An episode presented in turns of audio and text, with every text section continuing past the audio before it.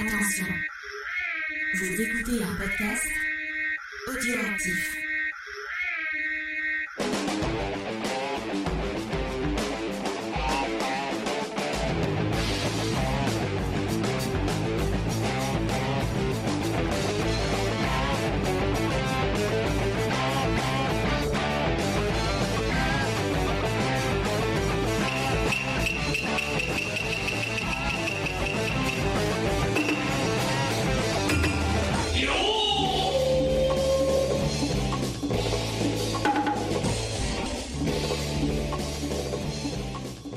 Salut à tous et bienvenue dans Manga Discovery. Manga Discovery, nouvelle formule. Et oui, euh, vous l'avez, vous l'avez peut-être compris puisque ça fait euh, quelques quelques mois qu'on n'a pas refait d'émission. Euh, Manga Discovery, ancienne formule, ne fonctionnait pas comme comme il fallait. J'avais on, on, a, on a n'a pas réussi à trouver notre rythme de croisière. Donc on tente autre chose et on va lancer une nouvelle, saison tout simplement. Manga Discovery saison 2. Euh, nouvelle formule, on tente autre chose, on essaie, on essaie un, autre, euh, un, une, autre une autre façon de fonctionner. Et euh, cette fois, on va partir sur une thématique et une et une série de débats. Et on va commencer avec My Hero Academia. Vous l'aurez compris puisque vous avez lu le titre de cette émission. Et pour faire ça, euh, je suis avec euh, bah, avec mon équipe puisqu'il y a mon équi- il y a, il y a une partie de l'équipe qui est qui est revenue, notamment Judas. Euh, bienvenue Judas, ça va Judas? Salut, ça va très très bien, merci. Il y a aussi un petit nouveau, enfin un petit nouveau pas trop puisque vous l'avez entendu euh, pas mal de fois dans On a supprimé les rushs et dans enfin non pas encore On a supprimé les rushs, Ouais, on, non, enregistre- on va enregistrer bientôt des trucs On a supprimé les rushs mais euh, on va le on va le on va le faire avec euh, avec Spike mais vous l'avez entendu dans Comics Discovery, c'est Spike, salut Spike. Ça Salut va Jeff. Spike? Ça va très bien. Tu vois, après m'avoir remis au comics, tu me remets au manga, donc euh, je vois que tu prends en main mon avenir, ça, ça me fait plaisir. Mais c'est un peu à cause de toi hein, qu'on reprend cette émission parce qu'en vrai, la vraie raison, euh, en plus de le fait que bah, euh, j'avais envie de parler de manga, la vraie raison c'est que tu m'as tu m'as relancé dans My Hero Academia et euh, j'avais vraiment envie de parler de My Hero Academia donc c'est un peu à cause de toi que j'ai repris cette émission. Eh ben, j'en suis très content. alors. Et euh, pour parler de ce fabuleux manga et du, du shonen neketsu, parce que on va essayer quand même d'élargir hein, sur tout le genre, puisque selon moi, et peut-être que les gens vont, me dire que j'ai complètement tort, mais selon moi, My Hero Academia est un shonen qui, euh, transcende ce genre-là, qui réussit à transcender les genres. Euh, donc on va essayer de parler un peu du shonen neketsu, pourquoi on aime ça, pourquoi, euh, pourquoi c'est cool et pourquoi il y a peut-être des limites à ce, ce, ce genre-là. Donc pour faire ça, j'ai deux fabuleux invités. On a Salambo du, du podcast Otaku Club. Salut, bienvenue à toi. Salut, merci James. Et euh, quelqu'un qui est très fan euh, de euh, My Hero Academia et qui n'hésite pas à le dire sur, euh, sur Twitter, donc c'est pour ça que je l'ai invité, c'est Beaumasque, fabuleux vidéaste qui parle plutôt de comics d'habitude. Mais là, il va parler de manga avec nous. Ouais, Ochako, let's go C'est bien un peu de un peu de- d'enthousiasme, ça fait plaisir. Je vais être comme un supporter de foot là. Euh, on va. Bon, j'ai- euh, pour une fois, j'ai un fil rouge. Effectivement, on a préparé cette émission. Euh, moi aussi, je suis, je suis le premier étonné. Mais avant ça, on va quand même demander à nos invités bah, de discuter un peu de, de, pourquoi ils parlent de, enfin pourquoi pour Salombo elle parle de, manga sur internet et Beaumasque son, son lien avec le manga et comment il a découvert ça, tout ça. euh. Donc on va commencer, euh, comme on est un peu galant, on va commencer euh, par les filles. Et euh, Salombo, alors, est-ce que tu peux nous parler un peu d'Otaku Otaku Club? Tu vas y arriver. Qu'est-ce que tu qu'est-ce que tu fais dans, dans ce podcast? C'est quoi le, principe? Et pourquoi tu t'es mis à parler de, de manga? Eh ben c'est tout simple. Pourquoi j'ai commencé à parler de manga? C'est que au quotidien, ma femme n'aime pas du tout les mangas, les comics, la lecture en règle générale et tout ça. Et les réseaux comme Instagram, c'est un petit peu limité pour pouvoir parler de ça réellement. Sauf si on veut se transformer en euh, support marketing pour les maisons d'édition, ce qui me plaît pas de ouf. Et du coup, je me suis dit, bon, bah Instagram. écoute. Ouais, Instagram principalement. Euh, et je me suis dit que quitte à devoir en parler et quitte à en parler, même s'il y a trois personnes qui m'écoutent, moi c'est pas grave, je vais me lancer, je vais me faire une petite émission podcast et au moins je pourrais en parler, donner mon avis et peut-être que peut-être qu'il y aura quelqu'un qui écoutera avec qui on pourra en discuter un petit peu plus et finalement le truc prend bien. Euh, ce qui est rigolo, c'est que j'aime bien dire que je suis euh, une des personnes podcast manga les moins régulières à sortir des épisodes et et du coup, c'est un petit peu quand ça me change, je me mets pas beaucoup de pression. Et je parle pas que des mangas, je parle aussi de la culture japonaise euh, un petit peu plus largement, en parlant principalement des yokai, des légendes et des contes qui font que on les retrouve aussi dans la pop culture. Et ça crée des liens un petit peu entre certains mangas, entre, entre le, Japon en règle générale. Et, et voilà, c'est plutôt sympa. Venez écouter. C'est vraiment la passion qui t'anime, alors du coup, c'est chouette. Ouais. Ouais, vraiment. Et eh ben, si tu es sur le chat, je, te, je t'invite à mettre le lien de, de ton podcast pour que les gens aient cliqué. Et si vous nous écoutez en podcast, et eh ben, dans la description, vous aurez tous les liens pour aller euh, découvrir Salambo dans son podcast, donc Otaku Club. Et en plus, tu as rejoint un, j'allais dire un label, mais euh, je sais pas si vous définissez comme un label, mais un collectif plutôt de, de podcasteurs euh, autour de la BD, c'est ça? Ouais, un, un, un collectif qui s'appelle. Euh, je suis terrible, je, je, retiens jamais le nom alors que je suis dedans. Mais. Euh, Attends, c'est original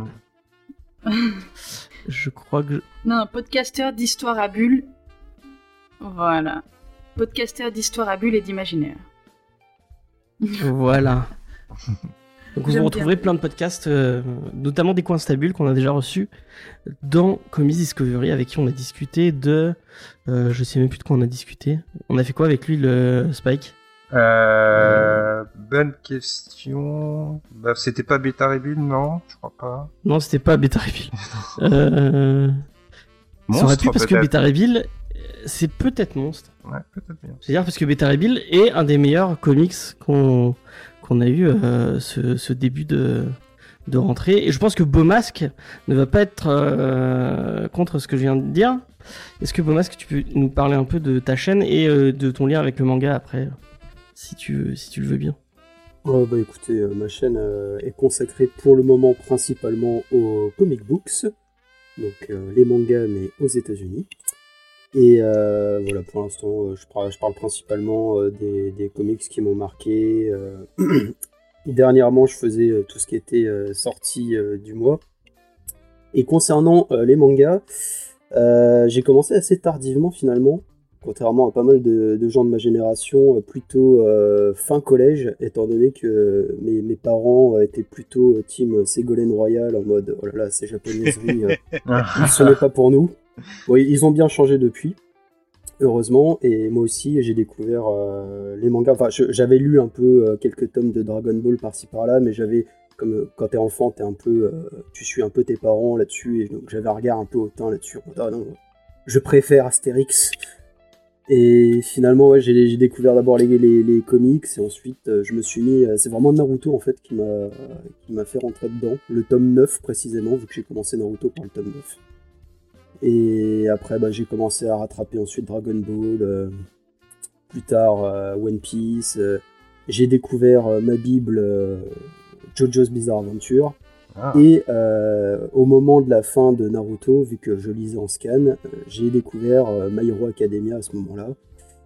Et bon, on en reparlera un peu plus pleinement, mais ensuite, oh, disons qu'aujourd'hui, je suis plus, plus lecteur de, de, comics que de manga. J'ai lu pas mal de classiques, mais je, je m'y retrouve pas toujours, disons.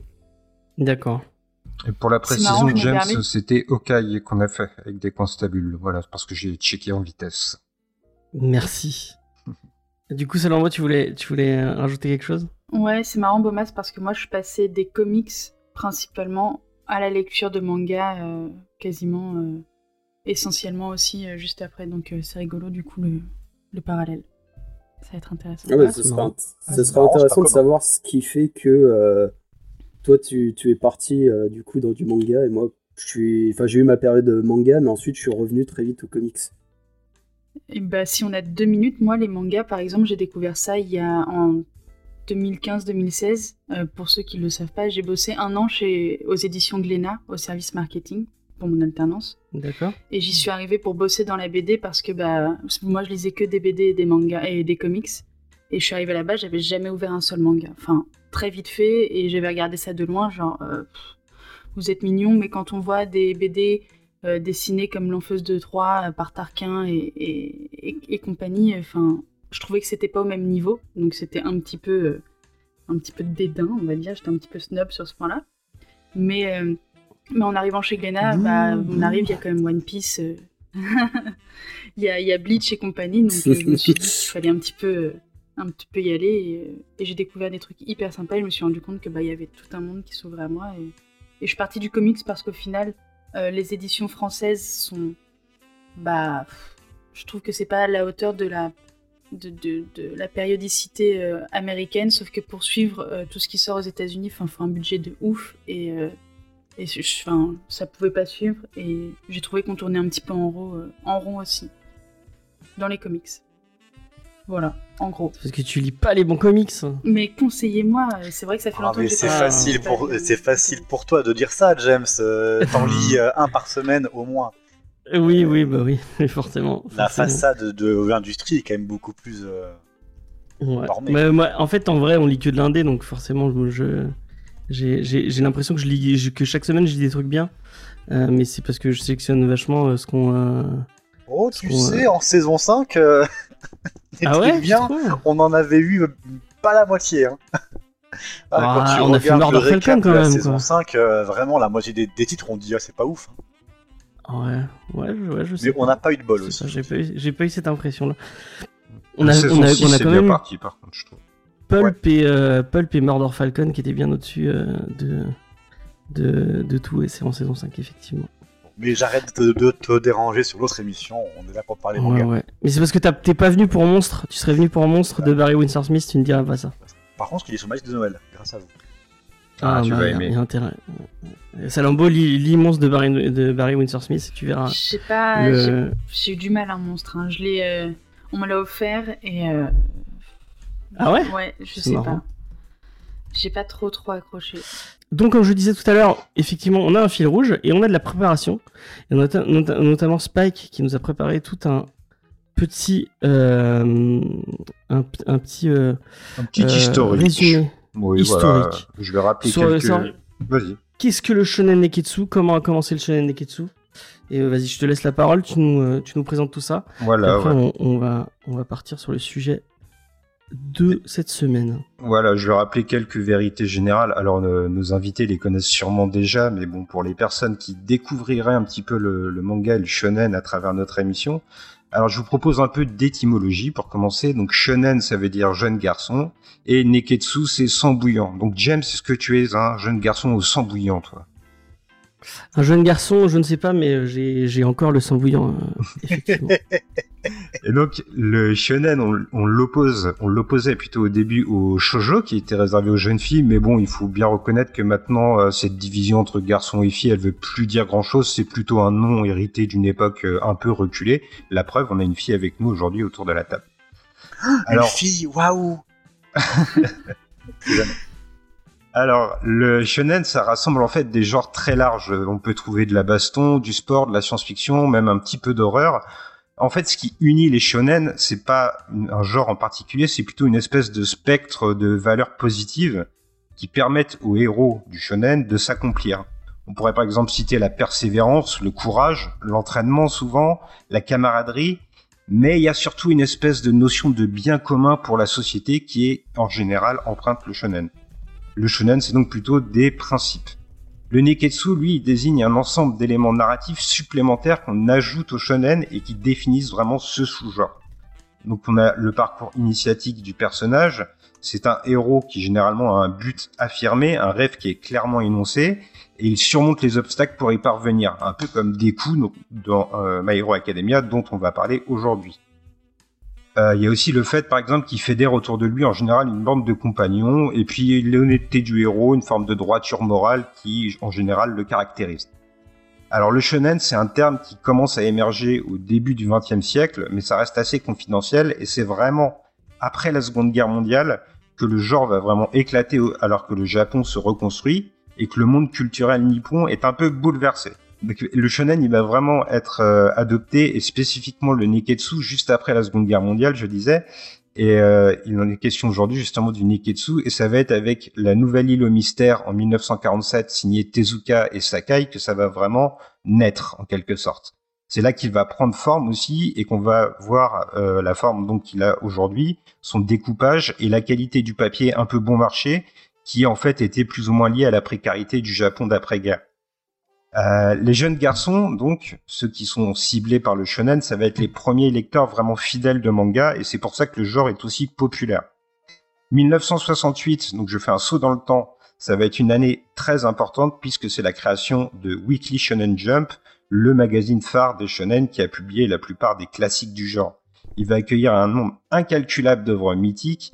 On a par exemple de DBZ à One Piece, de Yu Yu Hakusho à Demon Slayer, ou encore de Captain Tsubasa à Slam Dunk. J'ai obligé de le, de le mentionner, pardon, parce que moi je suis fan de basket, donc j'ai été obligé.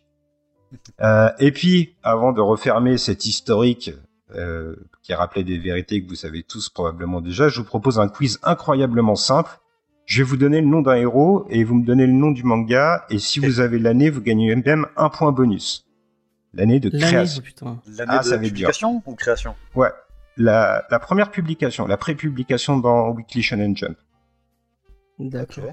Allez, si je vous dis Sangoku. On a le droit de tricher du coup ou pas? Dragon bah, DBZ, Ball. Dragon, enfin, Dragon Ball, ouais. Dragon Ball. C'est. Euh... Oh, putain, je sais pas. Euh, vers le début. Enfin, c'est à, à, peu près au même. Euh... Je dirais 86. 81 ouais, moi j'aurais dit 85 aussi. Eh ben, j'avais dit un an près, donc 85, tu gagnes un point puisque c'est 1984. Petit saut dans le temps, et si je vous dis Jonathan Joestar bah, Je veux aventure. Ouais. Euh... 88. Euh, ah, presque. On va jouer du coup au jeu 89. Non, ouais, je vous le dis pour que ça aille plus vite, c'est 86. Si je vous dis Seyar. Bah, Senseiya. Ouais. Euh, les cheveux de Zodiac, quoi. Et ça a euh, commencé en 2009 sur YouTube avec les cheveux Zodiac abrégés. Tu gagnes un point bonus pour cette bonne blague. Mais la vraie date, c'était 1986. Allez, là, on va faire un gros saut dans le temps. Si je vous Putain, dis mais Luffy... 86, c'est un gros salé. Hein. Ouais, il y a les deux en 86. Luffy, bah One Piece. Ouais. Euh, One Piece, ouais, c'est plus. 97, non? Oh, bravo. Pile. Bien, ouais. Si je vous dis Gun, qu'on aime beaucoup ici. Gun. Bah, Hunter x Hunter. Ouais. Ah. Hunter, Hunter, ouais. Beaumas, qu'est-ce que t'as l'année J'aime pas Hunter, Hunter, Hunter, donc je vais même pas tester. Moi, je dirais un an avant 96. Moi, j'aurais dit après. Eh ben, c'est entre vous deux, c'est 98, puis je vous en propose un dernier pour pas vous saouler trop avec ce questionnaire. Si je vous dis Sasuke... bah Naruto. 99. Voilà. 99, bien joué, tu as trouvé. Popo. Voilà. Vous, oui, en vous effet, avez tu trouvé... peux pas demander Naruto pour Naruto, quoi. Ouais, voilà, c'est un peu ça. Mais en tout cas, vous avez tous trouvé les œuvres très rapidement, et c'est donc la preuve que le shonen, c'est ah, universellement connu. Et voilà pour ma présentation, James. Bah, merci beaucoup, c'était très bien. Bah, tu peux peut-être enchaîner euh, avec euh, bah, la question que, je me posais, c'est comment toi t'as découvert ce genre euh, du shonen neketsu? Et, et pourquoi bah non, peut-être comment tu l'as découvert? Ouais, pourquoi tu continues à en lire hein? Et bah, et bah, en effet, je trouve que le shonen, en fait, ça, ça, dépend de la période à laquelle tu le rencontres. Et moi, ça a été dès l'enfance, parce que je crois, James, qu'on est à peu près de la même génération. Et moi, j'ai été bercé ouais. au club Dorothée. Donc, Pareil. inévitablement, je suis obligé de mentionner DBZ.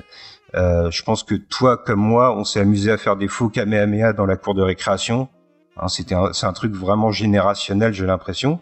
Mais je, je discute avec euh, avec Vincent, je te coupe juste deux Vas-y. Avec Vincent hier soir et euh, je et je sais pas si c'est ton cas, mais moi euh, j'ai encore le souvenir intact de la première fois que j'ai vu Goku se transformer en en Super Saiyan contre Freezer. Mais je, je, je, me souviens encore de ce que je mangeais, de la pièce dans laquelle j'étais. Et enfin, je, je crois que c'est un de mes souvenirs les plus marquants de mon enfance. Eh ben tu vois, on, on est complètement raccord parce que je l'avais exactement noté dans mes notes euh, quand tu allais me demander pourquoi on aime le le shonen. J'avais mis que c'était profondément jouissif et que tout le monde se rappelle de la première fois où Sangoku se transforme en Super Saiyan. C'est vraiment un comment dire un climax de la pop culture en quelque sorte quoi.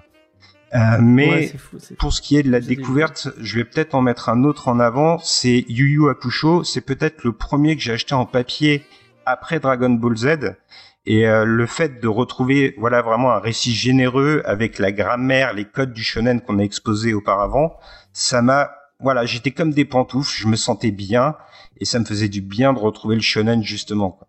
Et euh, donc je- vraiment un côté euh, Madeleine de Proust C'est vraiment ça que tu retiens quand tu te dis euh, pourquoi tu continues en, en rach enfin, Pourquoi maintenant tu continues à lire euh, ma, My Hero Academia euh, alors que bon, tu pourrais te dire, euh, enfin, et Vincent disait, parce que euh, donc Vincent, pour les gens qui connaissent pas Comics Discovery, c'est un, des- membres de, l'équipe et qui lui déteste, enfin, qu'il aime vraiment pas le, le, man- le, le manga et le shonen en, particulier.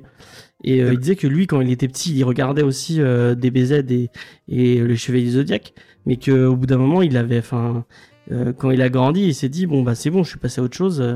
voilà quoi, c'est, c'est- je, je lis des trucs plus plus adultes. Ah non, bah tu Et, vois, euh, c'est- pas prendre deux minutes euh, pour bien faire bouh à Vincent. Bouh. Oui, oui, on peut, on peut, bouh, bouh, effectivement. Bah, pour répondre à ta question, pourquoi je continue à en lire, c'est parce que on parlait de Sangoku qui se transforme en Super Saiyan, et je trouve c'est le shonen, c'est une forme de récit qui a vraiment, comme je disais, des climax, des pics de tension, et ça, ça me parle toujours en fait. Les les les élans les plus euh, nerveux de MHA, ils me parlent toujours comme à un enfant. Mais c'est pas que de la Madeleine de Proust, c'est parce que je retrouve vraiment des événements marquants. Je pense aussi que ce que j'aime quand je lis des shonen encore à l'heure actuelle, c'est le fait de trouver des valeurs positives. Il y a une force dans la fiction, on en parle souvent, que ce soit ici ou dans Comics Discovery. C'est peut-être un peu primaire avec le shonen, mais le fait de voir un héros triompher des épreuves, quand un petit coup de déprime dans la vie, c'est inspirant en fait. Et, et même pour moi qui suis papa, c'est quelque chose qui est intéressant à transmettre à, ma fille aussi. Et puis euh, d'ailleurs, je notais euh, dans mes notes qu'en Europe, euh, ceux qui sont de notre génération, euh, eh ben, peut-être qu'on est la première génération qui a été élevée avec des shonen et qui transmettons ça à nos enfants, à peu de choses près. Et puis, le dernier point que j'avais noté sur cette euh, question-là, c'est le fait de voir un héros qui fédère autour de lui des personnages secondaires marquants. C'est pas toujours le personnage principal d'un shonen que je vais retenir, mais dans la galerie de personnages qui l'accompagnent, on trouve souvent des personnages cool. Et c'est peut-être là aussi encore un peu primaire, mais ça fait du bien de les voir. Et ça, ça m'est jamais passé. C'est pas un côté Madeleine de Proust, c'est un truc qui a grandi avec moi et qui continue de m'accompagner. Voilà pour moi en tout cas. Ok, ok, ok. Euh, Salombo, est-ce que tu peux revenir un peu sur ton historique avec le, du coup le, le shonen Neketsu euh, Comment tu l'as découvert et pourquoi, pourquoi toi aussi tu continues à en lire? Si tu continues à en lire. Toi qui as un parcours ben- atypique pour le coup. Ouais. Ouais, c'est vrai que, que du coup, moi j'ai commencé euh, les mangas euh, bien plus tard que, que vous. Euh, et My Hero Academia, en fait, euh, c'est pas vraiment avec euh, le Neketsu en règle générale. D'ailleurs, je dois dire que c'est un terme. Enfin, moi, les termes techniques et tout ça, c'est des choses que j'ai pas la même approche que vous par rapport à ça. C'est-à-dire que comme j'ai pas euh, catégorisé les mangas, euh, enfin, je les ai catégorisés shonen, shoujo, seinen et compagnie. Mais c'est vrai que le style Neketsu, j'ai découvert ça il y a que quelques mois parce que bah j'en ai entendu parler mais je savais pas que c'était un style particulier en fait qu'on retrouvait dans les shonen. Et donc moi j'ai un vrai rapport avec My Hero Academia dans le sens où c'est le premier manga shonen euh, que j'ai lu qui m'a marqué et qui me suit depuis Ouais. que j'ai commencé à lire des mangas.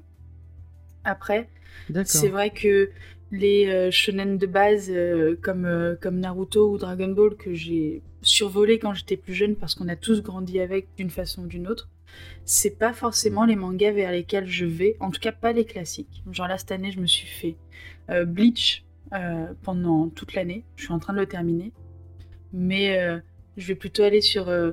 Enfin, c'est pas mon style de prédilection. Courage. Ouais, c'est vrai que c'est long. hein. Je fais des pauses de deux mois sur Bleach à chaque changement d'arc parce que. Mais bon, on en reparlerait dans une autre Ah, émission. moi j'ai lâché. hein, moi j'ai. Oui, on pourrait, on pourrait. Ouais, mais c'est dommage parce que le manga est très cool, mais c'est vrai que bon, il y a des longueurs. Donc voilà, par rapport euh, au manga en règle générale, euh, en tout cas au Neketsu, je pense que j'aime bien le lire pour toutes les valeurs que tu as évoquées juste avant, mais c'est vrai que euh, parfois je vais pas forcément accrocher, il faut vraiment qu'il y ait quelque chose de, de- de particulier qui me parle à moi. euh, justement, ce que je disais avant, c'est que j'ai commencé avec les comics et My Hero Academia, c'est typiquement le manga parfait pour passer de la BD comics au manga. Je trouve que. Ah, ils sont vraiment très liés ces deux univers. Ouais, ouais, ouais. Voilà. Ok.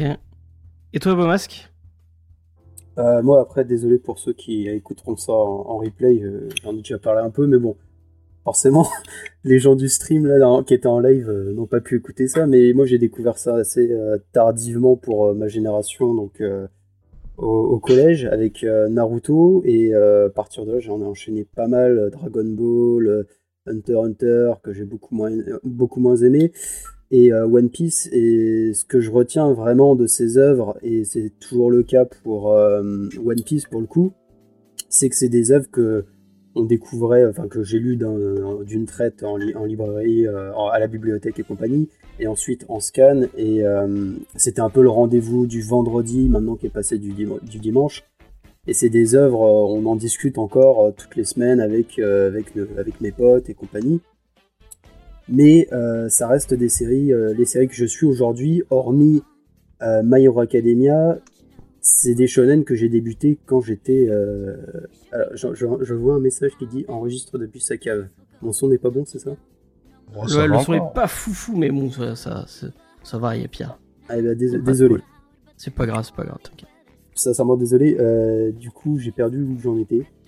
Tu disais que c'était un rendez-vous euh, euh, dominical euh, que tu partageais avec des potes. Euh. Voilà, c'est ça, mais au- hormis euh, My Hero Academia, euh, tous les shonen que je suis aujourd'hui, euh, c'est des shonen que j'ai débuté quand j'étais au collège-lycée, et j'ai plus cet amour forcément du, shonen. Ce qui va être intéressant du coup dans cette émission, c'est de voir euh, pourquoi My Hero Academia arrive à se démarquer. Euh, J'en profite au passage, il y avait un autre... Alors je sais pas si on peut vraiment considérer que c'est un Neketsu, j'ai j'ai checké avant l'émission. Apparemment, euh, SNK, du coup, euh, l'attaque des titans, est considéré comme un Neketsu. Oui, Et quand j'ai fait la recherche, je suis tombé là, sur celui-là aussi, ouais, c'est vrai. ce qui, moi, je le classerais plus en tant que seinen, mais je comprends, Mm. il a un peu les codes euh, du, du Neketsu. Et voilà, en fait, My Hero Academia et euh, l'attaque des titans, c'est euh, deux Neketsu qui réinventent un peu les codes euh, à leur manière. Pour, euh, pour façon, prolonger ce peut- que tu dis, euh, j'ai aussi, je suis aussi tombé sur Demon Slayer quand je faisais mes recherches et c'est un petit peu euh, pareil. Je suis pas sûr qu'il rentre vraiment dans cette catégorie, mais ça montre que c'est, Oui, c'est pas un truc délimité vraiment clairement en fait. ah bah, ça, Est-ce qu'on ça, ça tombe bien que Ah, juste- parles de... Ouais. pardon, vas-y, vas-y.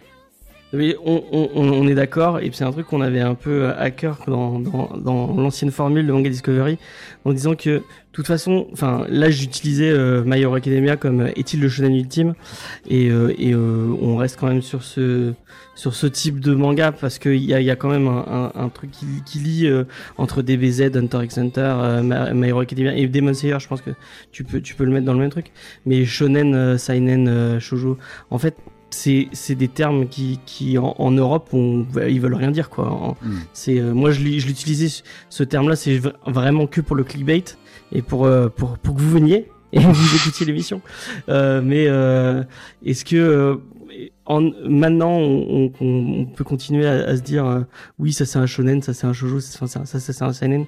En fait c'est des termes qui sont liés à des mm, euh, des magazines de prépublication euh, au, au Japon et euh, bah, ça veut rien dire par rapport à, à, à la fin c'est utilisé et c'est réutilisé mais moi je, je, suis, je fais partie des gens qui ouais, après peut-être que je, je vais me faire hurler dessus mais euh, je fais partie des gens qui disent qu'on devrait euh, balayer tous les termes et, et moi je, je, je même je, je suis même partisan de dire que euh, comics, BD, manga, en fait, c'est- tout ça, c'est du 9e art et tout ça, c'est de la BD, donc euh, on, on s'en fout un peu des, des, des étiquettes, quoi.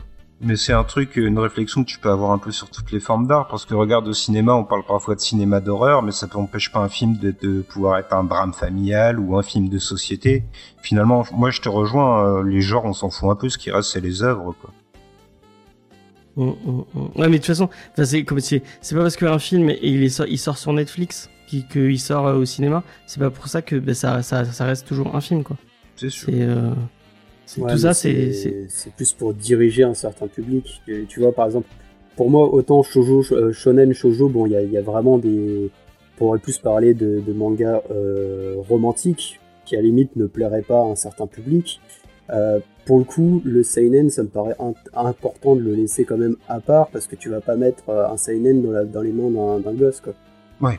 Pourtant, Mais- et sur- surtout aujourd'hui, on aime bien casser un peu les codes et il y a certains seinen. euh, Bon là j'ai pas d'exemple en tête, mais euh, tu, tu te dis ah ça a l'air d'être un petit neketsu sympathique et au final tu vas le, le, le gosse va être traumatisé après.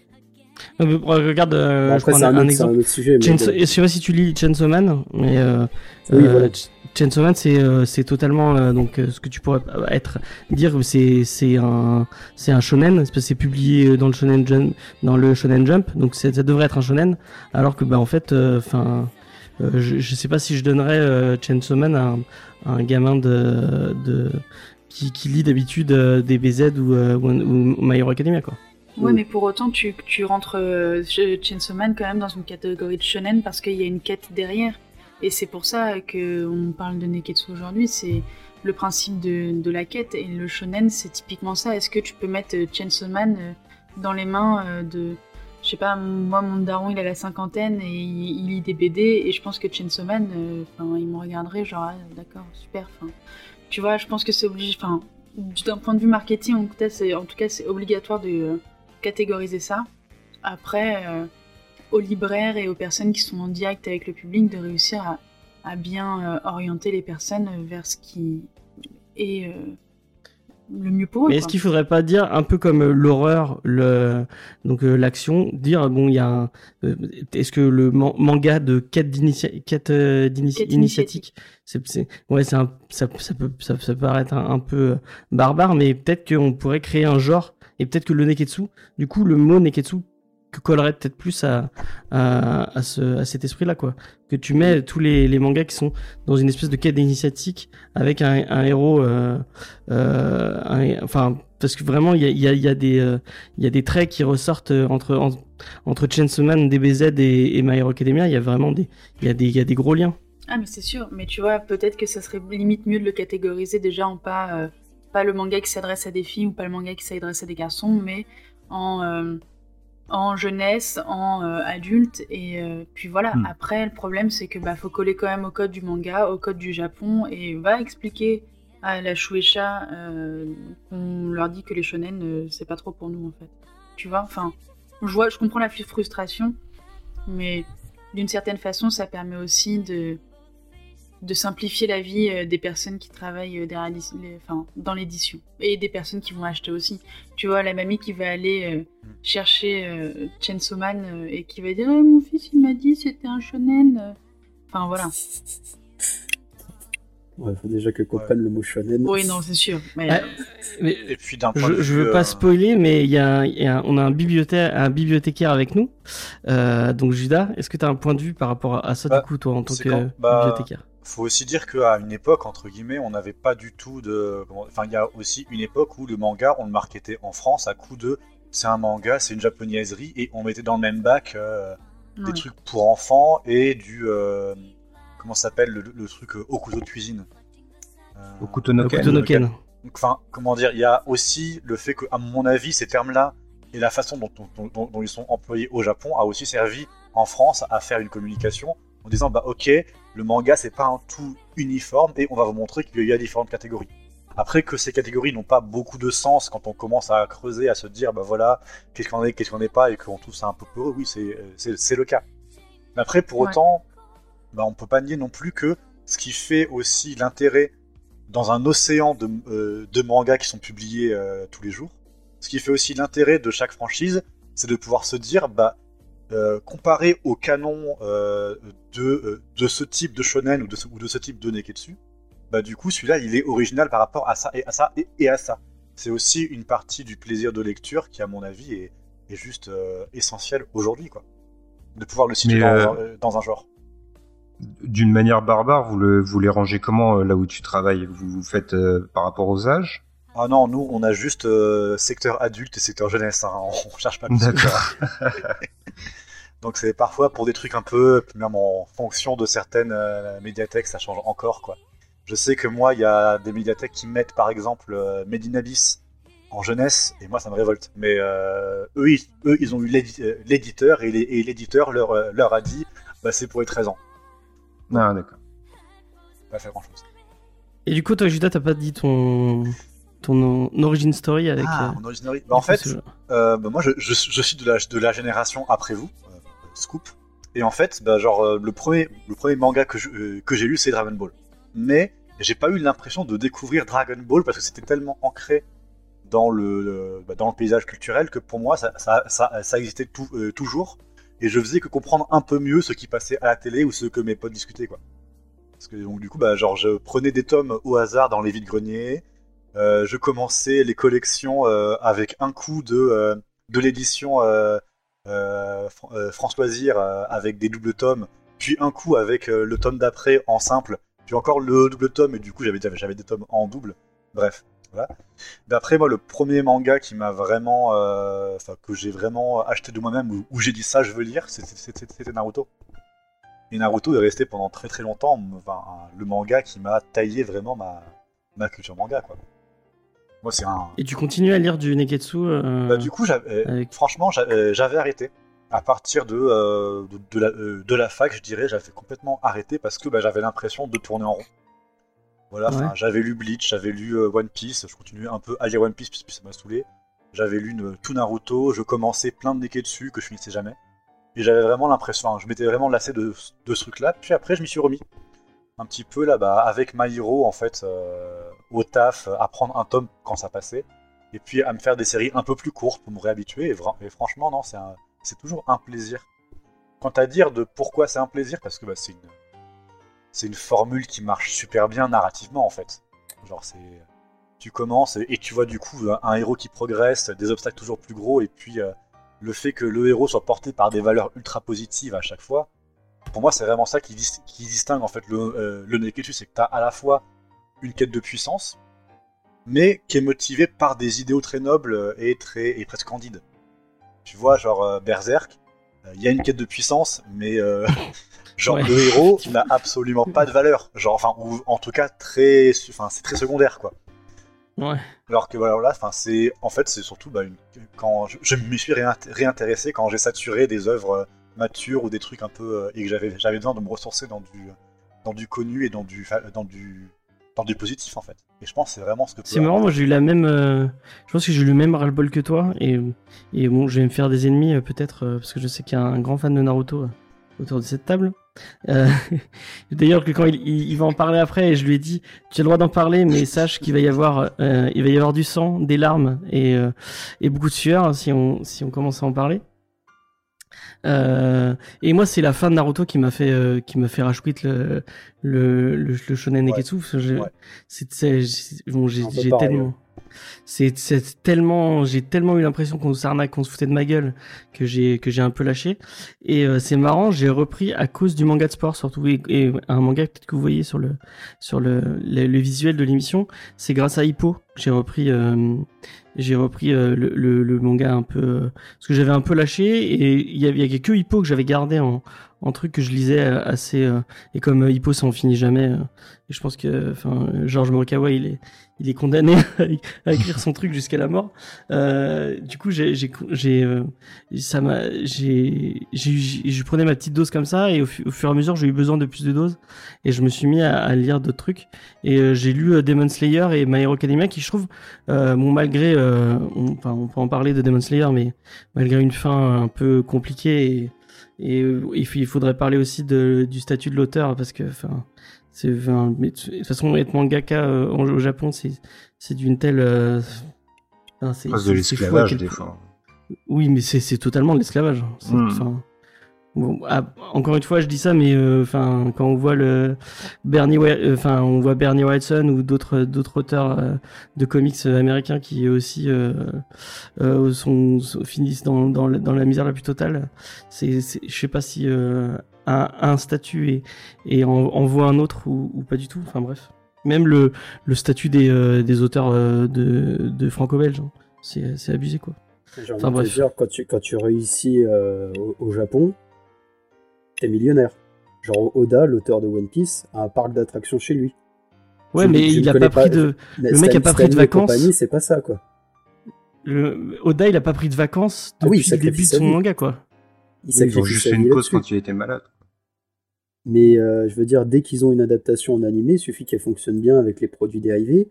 ce sont des rois, alors que les auteurs de comics, BD et compagnie, c'est plus compliqué. Est-ce que tu t'es un peu, enfin, parce que je sais pas si tu connais l'histoire. Euh, est-ce que tu as, suivi Demon Slayer un peu? Bah, J'ai commencé euh, il y a 2-3 semaines euh, l'animé, donc euh, pour le coup, je crois que c'est une femme qui signe le manga. Alors c'est une femme qui, qui signait le manga et en fait le l'adaptation animée est arrivée vachement tard et en fait elle a fait un burn-out à cause de la de la pression des fans et de la pression de l'animé et, c'est même pas elle qui a fini son manga, c'est son c'est son éditeur qui a qui a fini d'écrire son truc. Ah, ça, moi, je elle elle pas, faisait hein. Et c'est pour ça que la, la fin est si. Euh... Enfin, je sais pas si vous avez. Non, je, je, je, suis désolé. Je suis désolé, Bomas, que je, je, je te casse ton peut-être un, un, espoir, mais la fin est nulle à chier. Et, et euh... Ouais, je, je, je, le trouve, je trouve la série pas très bonne pour le moment, donc. bah, moi, je trouve que, enfin, et un peu comme My Hero Academia, je trouve que c'est un classique de chez classique, et en fait, ça fait bien les choses. Euh, Ouais, je suis d'accord. De, façon de façon très. Euh... Et mais en fait, ça renouvelle. Contrairement à Mario à, à, enfin, et, effectivement, euh, comme disait Beaumasque dans le, dans le chat, on, on, le présente un peu comme le Messi, mais c'est un peu comme ça que je le vois, j'ai l'impression.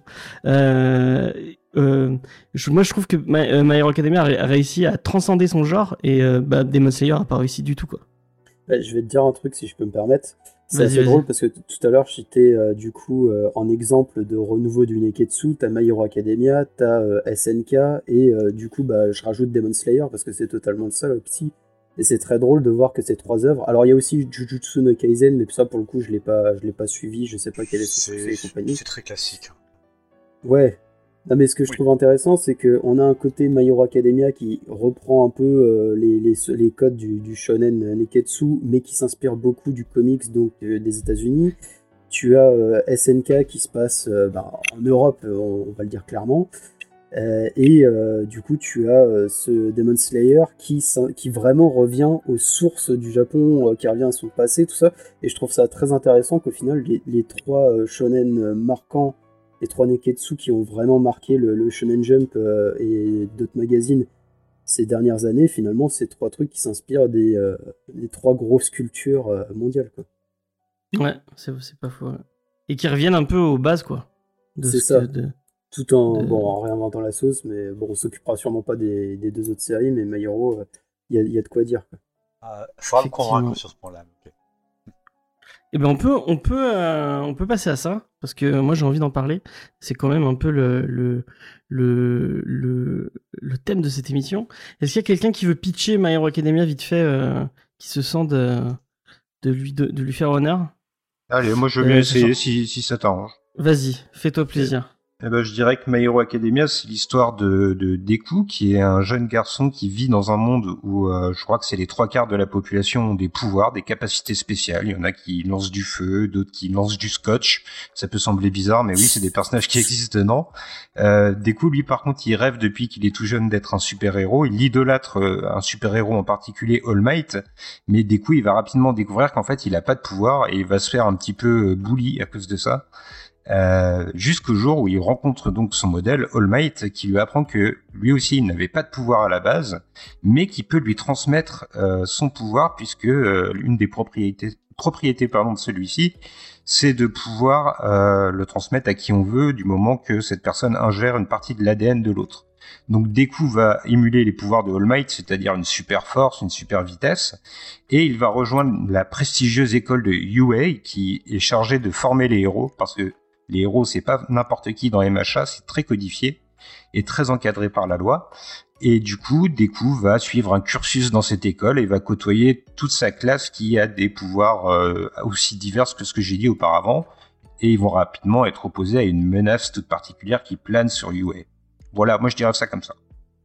Sachant que très bien. Deku c'est pas son c'est pas son nom en fait, c'est son surnom. Oui, c'est Midoriya. Euh, son... Euh, parce que du coup donc son euh, son nom de base, enfin Deku ça veut dire inutile grosso modo. Ouais, c'est une insulte. Ouais. D'ailleurs d'ailleurs du coup c'est l'auteur qui a dit que ça que son inspiration ça venait surtout d'un d'un poème japonais très connu qui s'appelle Ame Nimo Makezu qui a, où apparemment où du coup il y a euh, il y a une des strophes du coup qui contient du coup euh, une, un beau passage avec le mot des coups qui du coup apparemment ça l'aurait inspiré. Donc c'est inutile mais en même temps ça veut dire encouragement euh, pour oui. ceux qui enfin c'est un, un, un, truc d'encouragement. Ouais, c'est un double sens. D'ailleurs, il, va se réapproprier le nom à un moment. Et il est, il est ostracisé à cause de ça. Ah, pardon. Ça va. Oh là là. T'as déjà spoilé le truc d'All Might. euh, gardons quelques surprises pour les En vrai, moi, si vous, euh, si vous me permettez de revenir du coup sur le, sur le début du manga, moi j'ai une anecdote assez, assez rigolote parce que, genre, au début, quand je n'aimais pas euh, My Hero Aca- Academia, parce qu'il faudra que j'en parle, euh, au début, j'aimais- je n'aimais pas, je Ah bah disais merci. que euh, My Hero Academia, c'était les schtroumpfs olympiques en moins bien. Il faut que j'explique ma, formule. C'est-à-dire que euh, les schtroumpfs olympiques, c'est du coup un album des, euh, schtroumpfs où, euh, le, schtroumpf paresseux décide de se mettre, enfin de, concourir aux Jeux olympiques. Et en fait, mais il se trouve nul et, il se dit que non, mais il a, il a aucune chance parce qu'il n'a jamais fait de sport, parce que bah, il est le schtroumpf paresseux et qu'il n'a pas de chance d'y aller, quoi. Et en fait, le grand schtroumpf va prendre en charge son, ent- son entraînement et au terme, avant d'arriver au, euh, euh, aux épreuves, en fait, il va lui mettre un peu de marmelade sur le bout du nez en lui disant que c'est une potion magique. Et du Ah coup, oui, je souviens. grâce à ça, le schtroumpf paresseux va prendre confiance en lui et gagner les schtroumpfs olympiques. Et donc en fait, dans le, euh, dans la, enfin, j'ai commencé par l'animé euh, My Hero Academia, dont j'ai maté quelques épisodes avant de m'arrêter parce que ça me plaisait pas. Et en fait, euh, pour une question de, euh, rythme ou euh, de, progression de l'histoire, en fait, le passage qui dans le manga arrive très très vite, où All Might lui explique le principe de son pouvoir. En fait, celui-là, il est placé en flashback pendant le- l'examen. Du coup, ça fait que, j'ai vécu en fait toute la séquence où All Might va prendre sous son aile du coup le petit déclou qui n'a pas de pouvoir, l'entraîner, lui faire nettoyer une décharge, se, se, se muscler, prendre confiance en lui, etc. etc. Et voyant quand même que son élève euh, bah, se dit quand même bon bah j'ai passé l'examen mais j'ai pas de pouvoir, j'ai aucune chance. Il lui, il lui sort au KLM, mange mon cheveu. Et là, moi j'étais mais au paradis, j'étais en mode là, c'est le meilleur manga du monde, c'est les Schtroumpfs olympiques. Et en fait non, parce qu'en fait euh, non, en fait après il a un pouvoir. Bref, je ne vais pas trop, euh, pas trop spoiler, mais en fait du coup voilà, c'est euh, cette déception qui m'a fait arrêter la première fois euh, My Hero Academia explique que pendant une, époque, je disais que My Hero Academia c'était les Schtroumpfs olympiques en moins bien. Mais moi, je me demande, et d'ailleurs, tu peut-être tu vas pouvoir me répondre. Je me demande si il n'y a pas le, même principe qu'il y a eu avec Beastar, euh, donc il y a un autre manga, un autre manga dont on a parlé dans Manga Discovery, que euh, spoiler, euh, Judas n'aimait pas au Je début détestais. avant de le Je relire. détestais. Et maintenant j'adore, fait- j'ai acheté les tomes, voilà quel enfer. Et je me demande si le bah, l'auteur de, de My Hero Academia, dont on n'a toujours pas dit nom et, et le nom et je et je, je ne le connais même pas, il faudra Je falloir que je. c'est Koei. Ah. Koei avant. Merci beaucoup. Euh, Mais non, c'est pas pareil, je trouve, parce que en fait, Je euh, me- ça me- Attends, mais laisse-moi fi- laisse-moi finir mon, mon, mon propos. Je me demande si il est, il- ben, comme Beastar, il est parti sur un concept en se disant, ok, on va faire ça, et il a compris les thématiques qui étaient intéressantes, et il a compris ce qui était intéressant de, de, enfin, le- et le propos intéressant qu'il pouvait, qu'il pouvait euh, parler dans, dans- euh, avec cette histoire. Une fois qu'il a lancé l'histoire. Euh, et une fois qu'il a euh, qu'il a avancé parce que moi moi je trouve vraiment que le début est enfin et euh, je, euh, je prends des pincettes mais le début est pas foufou en vrai et Il je- est très je- classique. il y a il y a un, il y a un moment où euh, euh, c'est quand on commence à voir la, le, le- le monde des vrais héros un peu plus euh, un peu plus euh, euh, vraiment enfin un peu plus un peu plus euh, excusez-moi je, je, je galère à, à parler Concrètement. concrètement, voilà, c'est ça que je voulais dire, que ça devient plus intéressant. Et, et notamment, il y a, il y a bon, sans spoiler, il y a un moment où autour d'une classe de, d'une classe de, enfin, il y, a, il y a toute la classe qui part en, en classe verte. Et je pense que c'est, moi, c'est à ce moment-là que je me suis dit, tiens, là, il y a un petit, il y a un, un petit gap, un petit truc qui devient plus intéressant et qui, qui, et qui est plus intéressant que ce qui, comme, ce que, que ce qu'il essayait de parler depuis le début. Et je me demande s'il, il a pas trouvé au fur et à mesure euh, son, euh, son, son, sa thématique. euh, comme un peu Beastar euh, qui bah, au début elle, elle galérait un peu et après elle, a réussi à trouver à trouver son, son, son rythme de croisière. Mais je sais Est-ce que pas quelqu'un si... veut répondre à Je sais pas si vous avez eu la même impression, mais euh, en fait, moi, comme toi, j'ai l'impression que le récit, il a besoin de se poser dans la phase initiale. Il a, pardon, il a besoin d'établir ce que c'est un, héros, un héros, et après, il va remettre en cause cette figure du héros et est-ce qu'elle est vraiment pertinente dans la société. Il y a plusieurs euh, arcs du, du, manga, je trouve, qui, qui partent dans cette direction-là. Un héros, c'est pas quelqu'un de forcément positif euh, dans, dans My Hero Academia, je trouve. Ouais. Mais là, je pense qu'on commence déjà à en dire un petit peu trop sur la suite du manga sur la question du positif. Euh, ouais, ouais, ouais, ouais, ouais, De toute façon, il va, y a un moment ou un autre, on va devoir spoil, donc. Euh, bah, on est pas obligé de spoil, mais on peut au moins dire qu'effectivement, il va partir du principe euh, de vraiment déconstruire le statut de super-héros de, tout, de toutes les façons possibles. Et c'est ça qui va être intéressant, c'est qu'on va avoir régulièrement des, des, ennemis un peu du jour, euh, et euh, chaque ennemi va à la fois euh, représenter une phase du mal, mais aussi une phase de l'héroïsme. Ça, ça, va être. Enfin, chaque arc est au final très important dans l'évolution du manga, mais aussi du personnage principal. Parce qu'on commence vraiment avec un âge d'or où c'est très naïf. Et pareil, hmm. moi au début, quand j'ai commencé My Hero Academia, j'ai pas eu la réflexion des Schtroumpfs olympiques parce que j'avais complètement oublié cet album. Mais euh, My Hero Academia a commencé quelques semaines avant la fin de Naruto et en fait je, je revoyais totalement. Enfin, j'avais vraiment l'impression que c'était un mec qui s'est dit je vais plagier Naruto, mais je vais mettre ça à la sauce super-héros parce que c'est à la mode. Et au final, euh, passer. Moi, c'est à partir de, du, du premier tournoi mais après, là, je vais peut-être développer plus les personnages. Euh, en fait, ce qui, ce qui me gênait jusqu'à présent, c'était pareil euh, au, début, le côté oh là là, c'est un mec sans pouvoir, je trouvais ça intéressant. Je m'étais dit, ils vont peut-être en faire une sorte de Batman. Un mec sans pouvoir, mais qui va quand même être capable, par son intelligence, parce que ce que, j'aime bien avec My Hero Academia, c'est que contrairement à beaucoup de Neketsu, euh, on n'a pas un héros débile. On n'a pas un héros qui passe son temps à manger, qui, qui est complètement neuneux, mais quand il faut, quand il faut se battre, là, d'un seul coup, ça devient un génie du combat. Là, on a un mec qui passe son temps à analyser la situation, et en fait, limite, c'est son point faible, c'est qu'il réfléchit trop. Et il doit apprendre, euh, il doit rattraper ses, ses, collègues parce que euh, bah, eux, ils ont toujours eu des pouvoirs depuis leur naissance, quasiment. Et il doit, il doit rattraper tout ça. Et quand j'ai appris qu'il avait des pouvoirs à la Superman, j'ai lâché à ce moment-là je me suis dit non, ça part trop loin. C'est euh, quel intérêt le mec en fait en un seul coup de poing, même s'il se brise le bras, bah il peut détruire n'importe quel ennemi.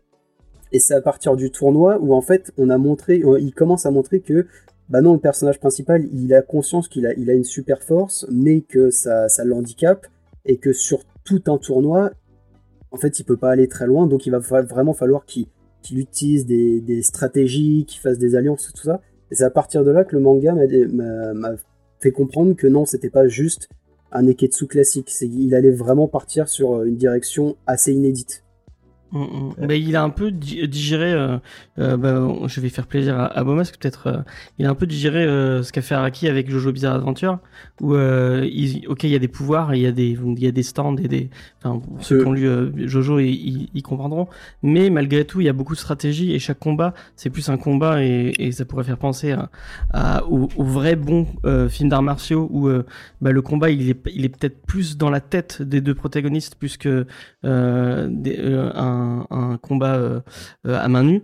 Euh, et, à chaque fois, il faut comprendre comment utiliser son pouvoir, comment dans cette situation et cette stratégie là et, trouver une stratégie pour pour battre les, gens en face de toi et, c'est quelque chose qui, qui, est, qui est assez emblématique de Jojo Bizarre Adventure et euh, j'ai l'impression qu'il le, il le réutilise un peu. Peut-être un peu. C'est un peu moins poussé que chez Araki. pas d'accord, James, parce que genre. Ah ouais, vas-y, vas-y.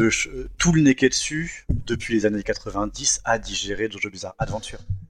Genre, oui, bah, ça, et comparé à, des, à ce qui se fait très très vite euh, dans, euh, dans Hunter Hunter ou dans, ou dans Naruto, l'arc du tournoi, les, tous les personnages utilisent leur pouvoir sans vraiment réfléchir.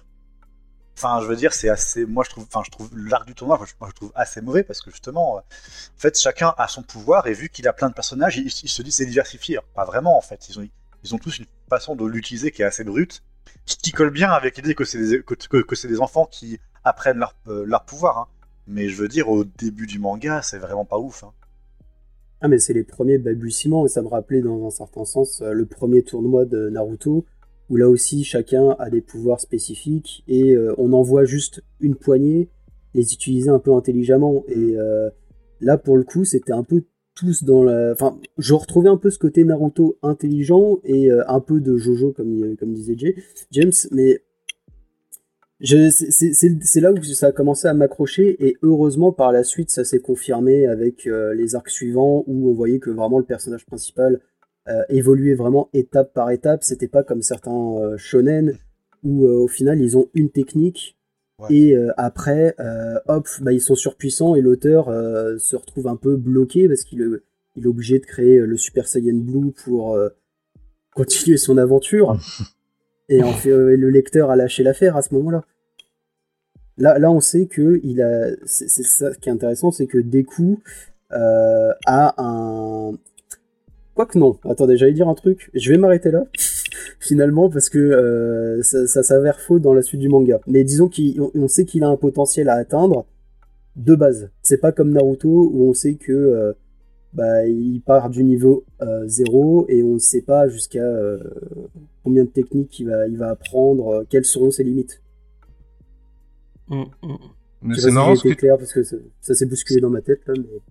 C'est marrant ce que tu dis, parce que euh, moi ce qui m'a ce qui m'a marqué un peu au, au début du manga, c'est le fait que justement il n'ait pas de pouvoir et euh, ça s'oppose à pas mal de shonen, je trouve, où euh, le héros il a une espèce de don et euh, il est presque le statut d'élu.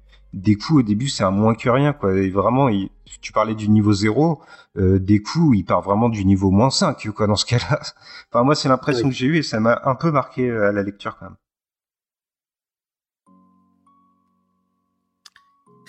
Euh, Salambo, ça fait un moment qu'on t'a pas entendu. T'as encore, t'as encore ta peau? Non, non, je suis toujours là, il n'y a pas de souci. C'est juste que vous parlez. euh, Est-ce que tu es d'accord avec. euh, euh, La sur les tournois. Non, non, si, si, si, si, mais c'est juste que le tournoi, moi, vous m'avez un peu perdu parce que. Le... On, on est bien en train de parler du tournoi là. Oui, oui, globalement, du début du manga, ouais. Oui, du début Ouais, du manga. Et du coup, je trouve que, enfin, vous avez tous un avis un peu, un peu négatif et, euh, et c'est, enfin, je trouve ça normal que le début du manga, il était un petit peu, euh, il était un petit peu, euh, je sais pas comment avoir le terme, mais un petit peu amateur, pas amateur, mais un petit Basique. peu basique. C'est que évidemment, quand on voit le résultat aujourd'hui, tout ce qu'il y avait à mettre en place. Et je trouve que toutes les trames de fond et les, les présentations des personnages, au contraire, le tournoi, peut-être parce que c'est mon regard de, que j'ai pas lu énormément de, mangas, euh, en tout cas à cette époque-là, quand j'ai découvert My Hero Academia. Mais à ce moment-là, j'ai trouvé que euh, c'était hyper intéressant de d'utiliser le tournoi pour nous montrer la force brute de chaque alter et les vraies les, personnalités émergentes euh, des personnages secondaires. En tout cas, moi, ça m'a servi au moment où je découvrais le manga et le type de manga qu'est le, le Neketsu. Mm, mm. Bah, le, plus, le on truc, c'est que c'est un vrai trope de. Oui, c'est une classe, effectivement. Et là, en plus, on, on découvre les autres classes en même temps. Mm. Parce qu'il n'y a plus qu'une. Dans le tournant, on... C'est ça qui est intéressant aussi, c'est qu'ils euh, intègrent la, la seconde B et, euh, et du coup ça ouvre le, le- le champ des possibles euh, pour, euh, pour Mais l'auteur. le truc, c'est que c'est un trope de. C'est un trope de manga Neketsu euh, qui est quand même un peu éculé. hein. Tournoi, Euh, ouais. que tu, enfin, tu, retrouves, tu le retrouves dans DBZ, tu le retrouves dans Naruto, tu le retrouves enfin, dans Hunter x Hunter, euh, tu, tu l'as après. Euh, euh, putain, Dans Hunter Hunter, le tu dois l'avoir genre 8 fois. Oui, voilà, effectivement.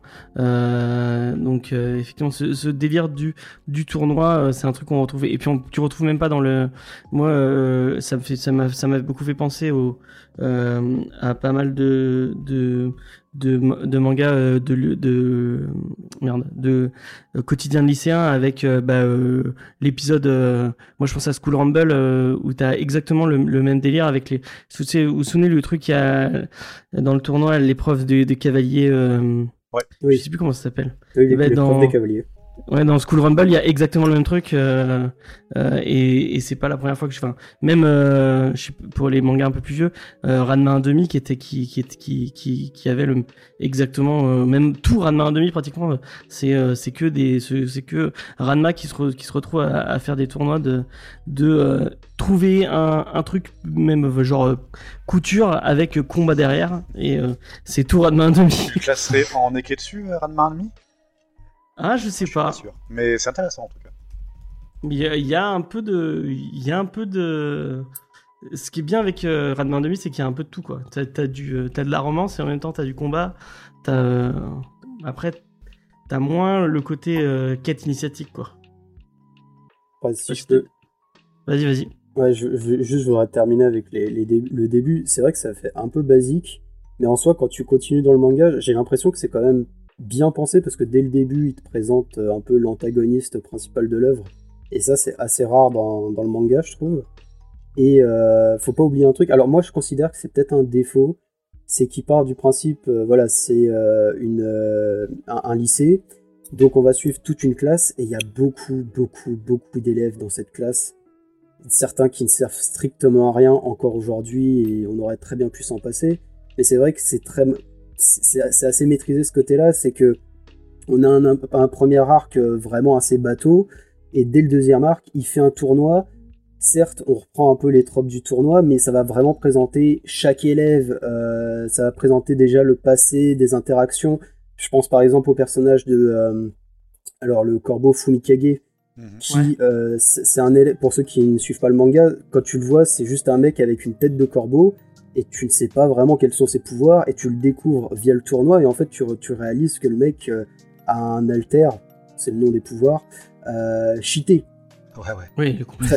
très cheaté et je trouve ça malin parce qu'en fait il utilise vraiment à fond euh, son événement, son tournoi, il va pas juste faire des combats, il va créer de, nou- de nouveaux personnages, il va t'en développer des nouveaux, enfin des, des- des anciens, et en même temps, comme le disait euh, Aliénor dans, dans les commentaires, ça va avoir des, un impact sur euh, les prochains arcs. Et c'est surtout qu'on ne retrouve pas vrai, c'est vrai. plus que ça par la suite, sauf si j'ai loupé un chapitre ou un manga, mais c'est vrai que il est placé là de façon plutôt intelligente et, euh, et- et Mm. finalement il est utile, euh, même si c'est un exercice qui a été beaucoup retrouvé dans les autres mangas. Et au final, les gens viennent aussi pour ça, je pense, parce que il y a ce côté évaluation de qui c'est le plus fort, tout ça, etc. Enfin, on s'adresse quand même pour euh, s'adresser à un très large public. euh, concrètement, c'est des questions qui reviennent, je pense, toutes les semaines sur Twitter de euh, qui de euh, Goku ou Naruto ou machin euh, va euh, réussir à péter la gueule de l'autre, quoi. Donc, Ah, les joyeux concours de beats. Non, mais c'est vrai. euh, c'est tout- Oui, oui, oui, je suis d'accord En vrai, je crois que vous avez raison en fait, parce que c'est vrai qu'il est quand même bien, fin- enfin, il est, il est quand même super utile pour l'introduction de plein de personnages. Mais Après, il faut aussi dire que My Hero Academia a compris un truc très très vite que et qui fait très très bien, c'est que bah, beaucoup d'économies euh, du shonen euh, au Japon tournent autour de sondages de, po- de, po- de, po- de po- de popularité. Ouais. Excusez-moi. Ouais, ouais. tourne autour de sondages de popularité. Donc- Et en fait, du coup, bah, de suite, il va te multiplier les personnages secondaires avec des cara design qui, pour le coup, ça c'est masterclass. hein. Vraiment, My Hero Academia en termes de cara design des personnages secondaires, ils sont tous intéressants. Ils ont tous une idée visuelle Et- impeccable. Et d'ailleurs, tout à l'heure, Bomas qui disait qu'il y avait trop de personnages et qu'ils n'étaient pas tous euh, tous développés. Moi, je suis pas d'accord avec toi. Moi, euh, je trouve que c'est un des une des forces de ma, de MHA, c'est vraiment ces personnages secondaires qui sont Enfin, ok, ils sont pas toujours utiles, mais il a réussi à chaque fois à, à même, euh, enfin, je pense à, Minato, euh, qui est bon, qui est le, le personnage le plus détestable de, de tout ce, de tout manga. rire, euh, Ah, moi, je vois déjà, je les noms. C'est celui avec, Avec les, les les raisins grandes raisins sur la tête. Ah Oh, oui. quelle horreur! Ah, non, moi, non, le- non. Le délire, moi, le délire du pervers, j'en peux plus. Je trouve ça, je trouve ça, je trouve ça vraiment, c'est, c'est dépassé de ouf. Mais bon, si ça fait rire les gens, pourquoi pas. Mais, euh, Non, mais c'est bien trouve- parce que du coup, tout le monde le déteste. Bah c'est Minata. euh, Peut-être que c'est, peut-être que c'est Minata, effectivement. Mineta. Oui, euh, Minato, c'est dans Naruto. Oui, euh, voilà. Mais donc Mine, Mine, Mineta, excusez-moi. Euh, mais je veux dire, même lui, qui est, euh, qu'on, qu'on se fout totalement, il arrive à en faire. Enfin, dans plus tard dans le manga, il y a des interactions avec Deku et lui. Il y a euh, des moments où il, où, où il est intéressant. Et je trouve que tous ces personnages secondaires ont un moment où ils sont intéressants, où ils où ils apportent quelque chose au manga, où ils apportent un, un, alors que bah enfin après je vais peut-être me faire beaucoup beaucoup d'ennemis là, mais euh, je trouve que par exemple dans Naruto, bon en dehors de Naruto et Sasuke, tous les autres, moi je les trouve inintéressants et pas développés pour un poil. Euh... Shikamaru, Shikamaru. Ouais, non, mais Shikamaru, on le voit deux secondes. Enfin, est-ce qu'il fait des trucs intéressants après dans Alors, tu t'arrêtes tout de suite, tu vas pas dire du mal de Shikamaru. Tout de suite, tu t'arrêtes. tu, tu rentres chez toi et tu penses à ce que t'as fait. Moi, je suis déjà chez moi. Et, euh, et mais moi, je trouve vraiment que chez Naruto, il a, il, enfin, et en, regardons euh, euh, Sakura. Voilà, comme il fait. Un... Parlons pas des, des, Ouais, oui, oui. Non, mais... Alors, alors que Ochako, Ochako, Tsuyu, enfin vrai, mais tous les personnages féminins sont compétents, sont intéressants. Il, il, il, aura, il arrive à les développer, il arrive à en faire une force de son, de son, de son, de son, de son, euh, de son manga. Moi, je vais vous faire une petite, euh, je vais vous faire une petite euh, confession. J'ai mis un moment à apprécier euh, Midoriya. Il y a parce que euh, je le trouvais trop beaucoup trop chiant. Il arrêtait pas de chialer, ça me cassait les couilles. Alors que j'adorais, euh, j'adorais, j'adorais Tsuyu, j'adorais Todoroki. Enfin, il y avait, plein d'autres personnages que je trouvais bien. Et c'est à cause des personnages secondaires que j'ai continué. Et maintenant, maintenant, je trouve que que Deku devient intéressant et, et, c'est grâce à son évolution et grâce à son parcours qu'il est devenu intéressant. Et même, je pense que les les gens de chez euh, de chez euh, Comics Discovery euh, le, le savent bien. J'ai pas arrêté de râler sur Bakugo, qui je pense, je sais pas si vous êtes d'accord avec moi, je crois que c'est le, le, parce que j'ai j'ai lu le manga, j'ai lu et j'ai regardé l'animé, mais c'est le seul personnage de manga que quand je lis, quand je le lis, je l'entends dans ma tête tellement il hurle. Moi, c'est mon personnage constamment dans l'animé et je le détestais. Vraiment, je pouvais pas le blairer pendant tout, pendant tout l'anime. Il me cassait les couilles. Il était là pour ça, hein, pour qu'on le déteste au début, Bakugo. Clairement. Euh, ouais, mais et c'est fou parce que maintenant, ça devient presque un de mes personnages préférés. C'est, il, a, il, arrive à, il est arrivé à faire ça. Est-ce que, est-ce que j'ai déjà vu ça, euh, enfin, dans, dans, Dragon Ball, si t'aimes bien euh, Goku et Vegeta et, et peut-être Trunk, mais Trunk juste pour juste pour son design. Après, c'est tout quoi je trouve que chez My Hero Academia, les personnages secondaires ont réussi à être intéressants et avoir des trucs. Euh, enfin, le l'arc de Todoroki, il est ouf. C'est ouf à quel point. Moi, il a presque réussi à me faire chialer euh, le, avec Todoroki. C'est dingue. Todoroki, je sais pas si vous êtes d'accord avec moi. Todoroki, c'est celui qui a moitié euh, glace, moitié feu. Ok, oui, c'est bon et son arc avec sa famille, euh, c'est enfin, c'est enfin, c'est super intéressant, c'est super. Bah vous disiez, c'est un arc qui commence au tournoi, hein, donc euh, comme quoi ça, ça servait. Ah Effectivement, effectivement. Mais beaucoup de choses sont posées au... ce que je disais. Vas-y. Vas-y, Spike, si tu veux. Non, je crois que, que notre invité voulait parler aussi.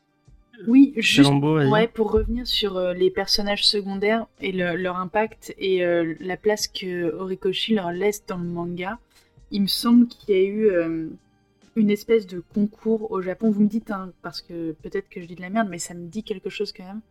Un espèce de concours au Japon euh, où euh, des personnes pouvaient lui envoyer une description, un dessin, etc. d'un personnage et il a fait en sorte de l'intégrer dans son manga. Ouais, je crois que c'est une assistante d'un des héros qui, a, cassé petites, petites scènes, je crois. Ouais, je crois que c'est ça aussi. En tout cas, et ça montre euh, à quel point euh, il a donné, euh, il donne de la place. Et pour finir sur les personnages secondaires, sincèrement, je pense que comparé à d'autres mangas du même genre, Izuku, même si son évolution est assez, assez cool, pendant une très très grande partie, et je pense même jusqu'au tome, si on prend la tome maison française, jusqu'au tome, je sais pas, 27, 26, sans les autres, mais sans les personnages secondaires, il n'y aurait pas d'intérêt. Pas faux, Ouais, je suis d'accord. Tu vas comparer à, des Naruto ou à des Bleach où ils peuvent vivre plus ou moins seuls. Euh, je trouve que Izuku, sans le, le, le, le, contexte autour de le lore autour, de, lui. autour de lui, il n'y a pas. Enfin, et pourtant j'adore son ce personnage encore plus maintenant, mais je trouve que sinon il n'y aurait pas énormément d'intérêt. Je comprends pourquoi beaucoup de personnes sont pas forcément. Euh, enfin, accrochent pas du tout à My Hero Academia au début, et j'en ai vu plein qui me disent Ouais, mais t'es mignonne les trois premiers tomes. Enfin, franchement, je dois en lire combien pour m'accrocher en fait? Parce que ton personnage, il fait que chialer tout le temps. Mais. Effectivement, c'est ce que. Le, le Ce que je disais. C'est ça. Et le lore autour est assez. Enfin, il est ouf. Je trouve. Enfin, je trouve Mm, que mm, mm. Horikoshi a réussi à faire quelque chose de, de vraiment très stylé. Il y a un truc qui est super intéressant avec ce lore, et euh, je vais donner la parole avec Beaumasque qui, qui pourra, qui, pourra, pourra rebondir, je pense. C'est il y a une façon de parler du super-héros qui est vraiment très japonaise. Et c'est un, un truc qu'on. Enfin, ok, il a pris le super-héros, mais c'est tellement tourné d'une façon spécifique euh, au Japon. Et c'est marrant parce que c'est un truc qu'on retrouve un peu dans. euh, moi, je me souviens d'un animé qui est sorti il y a un moment, je sais pas si vous vous souvenez de cet animé qui s'appelait Tiger et Bunny, qui avait ce Ah même oui. principe un peu. Euh, c'est un truc qu'on retrouve un peu dans One Punch Man aussi. Ce délire de. on prend les super-héros, mais les super-héros sont. ils, ils, ils sont pas. c'est c'est pas des vigilants comme Batman qui. Qui, euh, qui, qui va dans Gotham pour juste tabasser des, euh, tabasser des pauvres. Euh, mais euh, c'est y a, y a c'est organisé, c'est sous, sous un contrôle du gouvernement. Il y, a, il y a un truc. Et il y a tout un délire du. Et c'est un truc qui est, qui est très japonais. Bon, après, peut-être que je suis en train de balancer des gros clichés. hein, mais dites-moi hein, si vraiment je dis de la merde. Mais il y a ce délire du. Il y a, y a ce, vraiment ce délire du. Je me mets au service de la communauté. Et c'est un truc qu'on retrouve pas tant que ça euh, dans euh, chez les Big Two, euh, chez Marvel et, chez, chez DC. Ce côté vraiment, on se met au service d'une communauté. On, est, on est dans un, enfin, je, je vois pas trop ce, genre d'équipe là, euh, même chez les, chez les Vengeurs ou chez la Justice League. À chaque fois, il y a un côté très indépendant et très. Enfin, Qu'est-ce que t'en penses, Beaumasque Bah, c'est vrai qu'ils ont ce côté salaryman, parce que c'est vrai que quand tu compares avec Tiger and Bunny, euh, Tiger and Bunny c'est une société de super-héros, mais où les super-héros sont financés par des marques, ils ont des sponsors. Et en fait, c'est limite euh, un, bah, c'est euh, c'est des épreuves télé, quoi. C'est c'est de la télé-réalité. Ouais. Dans euh, du coup One Punch Man, on a vraiment pareil ce classement, et on n'a pas ce classement chez Marvel et DC où il n'y a pas oh là là, c'est le super-héros numéro 1. Donc il y a vraiment ce côté compétitif, et on, on te le dit clairement, dans le dans le dans l'univers de My Hero Academia, il y a la police et il y a les super-héros, mais les super-héros sont des fonctionnaires. Plus, quand ils arrêtent, un- et c'est ce que j'adore dans My Hero Academia, c'est que vraiment l'univers est hyper bien pensé, et plus t'en découvres, plus tu dis ah ouais putain c'est pas con. Il est crédible, il est crédible. Et euh, tu comprends pourquoi, parce qu'il y a souvent cette critique, ah mais dans ce cas, la police aussi, ils ont tous des pouvoirs, pourquoi il y a des super-héros? Ils te l'expliquent tout ça. Donc euh, je Ouais. développerai pas plus pour euh, pas spoiler. Mais c'est limite ce que, ce que je dis aux fans de comics qui en ont un peu ras-le-bol de, bah, de Marvel et DC, c'est qu'au final, l'univers de My Hero Academia, c'est un peu un what if, et si on était dans le futur... Enfin, c'est un what if Marvel en fait.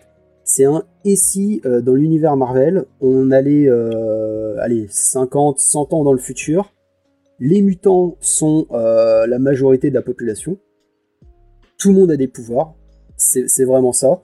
Il y a une minorité, bah, du coup, les, Homo sapiens qui sont toujours là, mais là on te dit clairement qu'il n'y a, pas de- a pas une distinction, hein. tout le monde est de la même race.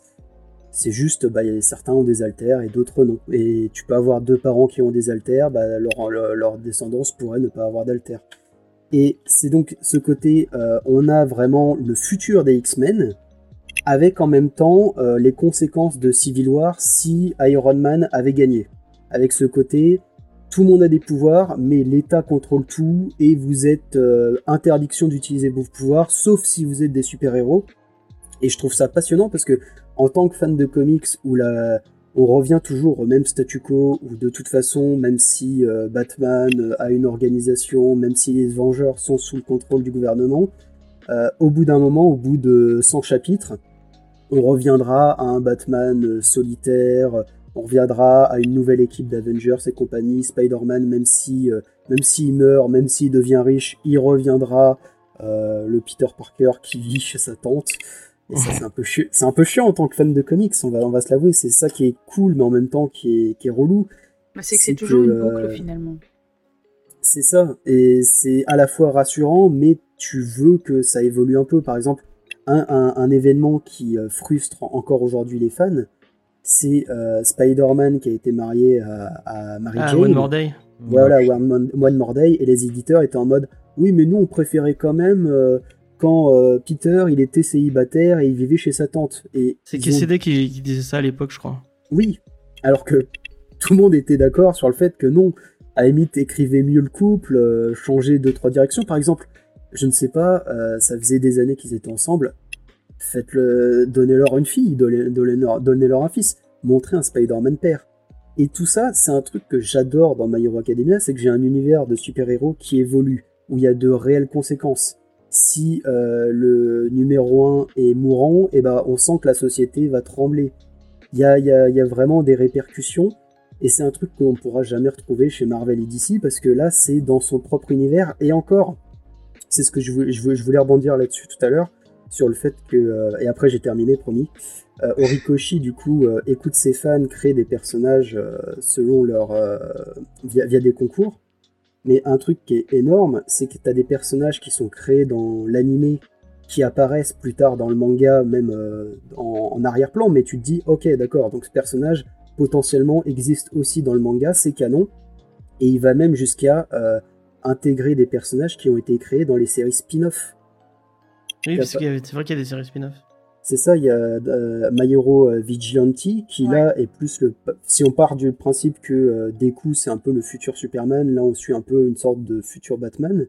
Et je crois qu'il y a le personnage de euh, Fat Gum, là, le, le mec qui. euh, son, son alter c'est d'être. euh, en gros, plus, plus il mange, plus il est fort gros. ou un truc comme ça. C'est ça. Non, c'est Oui, c'est bon, c'est un peu ça. gênant, mais un, c'est un alter IMC, ils appellent ça. C'est ça, mais donc je crois que ce personnage vient à la base du spin-off et le- et le- le- l'auteur de My Hero s'est dit ah ouais putain il est pas mal, je vais en faire l'un des personnages principaux de, euh, de mon futur arc. Ah, ça, je savais pas du tout. C'est hyper intéressant. Ouais, c'est trop cool. Ça je l'ai jamais vu dans un univers de, enfin dans n'importe quel manga peut-être dans Senseiya ou autre, mais je trouve que voilà on retrouve plein de codes de l'univers Marvel même éditoriaux et euh, c'est grisant. Mm. Et en plus, il peut faire vieillir ses personnages, ce qui est pas possible chez. Enfin, ce qui pourra jamais genre Batman qui, euh, qui aura pour toujours euh, 30 ans, euh, 35 ans, quoi. Voilà. Euh, là- enfin, bref. Donc, effectivement, c'est c'est un, une des forces de, de MHA euh, que j'avais envie de souligner. Euh, Donc on l'avait euh, et euh, mais tu vois ce que tu, tu dis par rapport au, aux X-Men euh, du futur et je trouve que vraiment je je sais pas si aux États-Unis on pourrait enfin ils auraient pensé à, à écrire euh, le super-héros de cette manière-là et si c'est pas vraiment ce euh, ce ce principe qu'il y a au Japon de vraiment euh, où il y a y a pas vraiment d'individualité enfin il y a une enfin je dis de la merde il y a enfin il y a Non, mais t'as même- raison, c'est très politique en fait. Dans la conception Ouais. qu'ils ont de la société, quoi. Parce que les comics américains, c'est un peu le, le conflit qui est un peu comme euh, avec l'agent fédéral et l'agent euh, local en fait. C'est le conflit entre euh, le, la capacité individuelle à rendre la justice et le contrôle par le, gou- par le gouvernement, le, centre- la, les lois, etc., etc. Quoi. Et dans My Hero Academia, Oui. ça se pose un peu, mais sous un angle très japonais. Il va même plus loin Mm. parce qu'il met tout un cadre législatif, on l'a dit, mais euh, pendant l'arc du tournoi, il y a aussi un, un aspect économique parce qu'on voit les autres classes de UA qui, ont, qui ne sont pas des super-héros. Il y a la classe euh, d'ingénieur, il y a aussi la classe de businessman. Euh, voilà, c'est tout. Moi, je vous rejoins. C'est tout un univers qui est pensé à la base et qui en fait est creusé au fur et à mesure. Et d'ailleurs, j'avais lu que euh, à la base, l'auteur avait prévu une fin il pensait savoir comment finir, et puis euh, MHA a eu un tel succès que ça, ça finit par continuer. Mais il y a l'impression, oui, d'un univers qui est très codifié et qui est très pensé. Et je suis d'accord avec toi, James, c'est vrai que c'est très inscrit dans le, dans le Japon et que ça tranche avec euh, ce que ce qu'on a l'habitude de lire euh, bah, tous les mardis dans Comics Discovery, par exemple. Mm, mm, mm. Mais ça ancre, Mais contrairement aussi. pardon. Vas-y, vas-y. ça ancre vachement finalement euh, le manga dans le réel. euh, parce que c'est vrai que. Moi je vais parler du, du marketing parce que c'est quelque chose que, que je connais, mais c'est la première fois dans un manga où on te parle d'une agence de héros et de tous les aspects qui vont avec et des publicités. Est-ce que. Enfin, moi j'ai. La, une des premières fois où j'ai eu euh, un, un My Hero Academia euh, entre les mains, j'ai vu, ils le, font, ils le font moins maintenant sur les couves, mais j'ai vu des publicités, tu vois, des héros. euh, et c'est, Oui. tu, tu le retrouves finalement dans l'animé, tu le retrouves dans le manga aussi, et t'es là, genre, mais Mais le mec, il est allé chercher ça tellement loin. Et, je, trouve que ça inscrit vraiment Enfin, que même si c'est totalement improbable d'avoir des, des alters, enfin des, super pouvoirs, ça le ramène dans notre réalité à nous qui est de, euh, de, de, cette agence, du travail, de la conception, de, tout ça. Et euh, enfin, franchement, c'est. euh, C'est ça aussi qui a fait que j'ai accroché en sortant des comics, c'est que on, on nous raconte pas un truc euh, si improbable que ça. C'est codifié. Et euh, Ouais, T'as ouais, raison parce que. euh, oui, T'as raison parce qu'il y a même un moment où, où certains héros disent qu'il faut faire de la pub, il faut communiquer, c'est une nécessité. C'est pas amené comme euh, bon, si c'est une contrainte parfois pour certains, on le sent bien, mais c'est quelque chose qu'ils ont besoin de faire pour exister. La publicité, ça fait partie de ce monde-là et ça, rajoute encore une couche économique et qui donne de la cohérence à tout le monde de MHA selon moi. Je suis totalement d'accord avec toi. Mm, Je suis tout à fait. Bah, je a- suis d'accord avec ce que je il y a même-. Il y a même un truc intéressant au travers des, euh, des... Enfin, quand tu regardes les, les- tous les personnages euh, de la classe, euh, donc t'as Bakugo et euh, et, euh, et Midoriya qui veulent vraiment être de, fin de, le- je veux devenir le meilleur. Enfin, peut-être que tu mets Toro- Todoroki dans, dans le même dans le même sac, mais t'en as Toto- qui sont là en Todoroki, mode, pardon, je te coupe, Todoroki, il est là pour faire chier son père d'une certaine façon. Plus qu'autre chose. oui Ah, c'est tout oui. Complètement. Ouais, c'est quelque chose que je respecte totalement euh, et que je comprends euh, totalement. euh, et voilà. Bref, mais t'en as aussi qui sont là en mode. Enfin, moi, je pense à Tsuyu par exemple, qui qui veut qui veut être là, mais qui, enfin, elle veut. C'est pas. Quand tu regardes vraiment ce que ce qu'elle veut faire, c'est pas vraiment être super héroïne, c'est être sauveteur, sauveteur quoi. Mmh. Et dans et t'as t'as des catégories de, de chaque euh, t'as un héros de, de, de types différents et moi je trouve ça vachement euh, vachement intéressant c'est c'est euh, c'est c'est cool Moi, je suis d'accord avec toi. On Est-ce a Ochako, par gens- exemple, qui est tellement dans le réel qu'elle est là pour faire de la thune. c'est vrai Concrètement. c'est vrai Ouais, ça en fait un personnage hyper intéressant parce que du coup, euh, c'est notamment, il y a certains vilains qui critiquent ça dans, dans l'œuvre, qui disent oui, mais vous n'êtes pas des vrais justiciers au final. Et t'as certains personnages qui justement sont là pour euh, une raison précise, euh, une raison familiale ou euh, pour la thune. Et on peut tout à fait les comprendre. Quand t'as un alter euh, intéressant, c'est vrai que ça peut faire du fric facile. Et euh, va y avoir cette, euh, ce développement qui Ouais. font que, par exemple, euh, bah, Ochako est l'un des meilleurs personnages du manga. Je peux, je peux dire le Ouais, elle est contraire. trop cool mais c'est vrai qu'elle est trop Mais cool effectivement, sur ce que tu viens de dire, c'est hyper intéressant parce que est-ce que finalement, comme ils ont, euh, c'est là où on voit la dualité vraiment et l'équilibre qui règne aussi euh, dans l'écriture du manga, c'est que est-ce que euh, ce- cet aspect de salaryman, comme vous dites, des agences de héros qui sont donc, est-ce que tu as une agence, tu dois t'es indépendant de la police et du coup du gouvernement, mais t'es quand même sous contrat, on sait pas trop, enfin on sait, mais du coup tu dois gagner ta croûte, c'est essentiel parce que bah, c'est réglementé, t'as des employés à payer, t'as plein de choses à payer, donc effectivement, est-ce que c'est les héros qui sont corrompus par la société ou c'est la société qui a corrompu les héros? Et c'est un sujet qui est intéressant et que je trouve qu'on retrouve pas dans ce qui va être les justiciers parce qu'au final, euh, les Batman n'en font qu'à leur tête et selon leurs propres convictions en toute puissance finalement, alors que dans My Hero Academia, ils amènent, il amène cette nuance qui fait se poser la question de est-ce qu'on peut leur reprocher d'être là pour l'argent? Ou est-ce que ils doivent être payés et faire leur métier Enfin, je sais pas si vous voyez où je veux en venir parce que Ouais. ça reste quand même un peu. Oui, C'est oui. très vrai. Hmm. Mais pour moi, ça vient Quelle aussi la avec juste un récompense en fait. Parce que du coup, le manga te fait, que- te fait questionner qu'est-ce que c'est que ce monde de héros? Et là, c'est un peu le piège de Naruto. Dans Naruto, euh, entre guillemets, très vite, tu comprends que euh, tous les méchants ont été créés par le système ninja, qui les a tous fait souffrir. Et à la fin de Naruto, le système ninja n'est pas remis en question. Dans My Hero Academia, c'est pareil, on te montre que les méchants ont des motivations qui sont soit politiques, soit personnelles, mais en tout cas qui sont toujours par rapport à une euh, certaine inégalité ou une certaine injustice du système des héros. Et c'est là, qu'est le piège. À la fin de My Hero Academia, le système ne peut pas être, ne peut pas rester comme ça. Et la seule, euh, ce, ce qui fait de Deku un héros, c'est sa pureté, c'est ses idéaux. Mais à la fin, il va falloir qu'il ait un propos aussi sur cet univers. Je sais pas ce que vous en pensez. On- Euh, alors, Je ne sais pas où tu en es dans le Voilà. manga. Ah, dernier, chapitre- Mais dernier chapitre, de toute- dernier chapitre sorti. D'accord, parce que pour moi, la société est. euh, Alors, spo- spoiler, ceux qui sont dans le, le chat là, qui ne sont pas à jour, ou même ceux qui nous écoutaient là, bouchez-vous les Mais oreilles. attends, qu'ils sont pas à jour cinq dans secondes. les chapitres, dans les scans ou dans les tomes Même dans l'animé, j'ai envie de de dire. scan. Voyons. Mais non, on va, on va tous acheter de. Oui, oui, bien Ah, moi, je les achète Non, mais derrière. hein, grossièrement- mais, euh, Oui, oui, voilà. Mais grossièrement, la société est vouée à changer de toute façon. C'est les- le propos, c'est la volonté de, de l'auteur. Je le vois très mal revenir bah, à un statu quo. Ah bah, D'accord. dans Naruto, on voyait ça aussi. Ça Oui, peur. mais Naruto, euh, il, a, il a été forcé euh, de, euh, d'allonger ses arcs et compagnie. Je pense qu'il en avait plus rien à faire. Là, vraiment, Mais- quand je lis My Hero Academia, la société va exploser un jour ou l'autre, voire a explosé euh, selon le moment où vous écoutez ce podcast. Pour moi, je, je ne vois pas le, le statu quo revenir.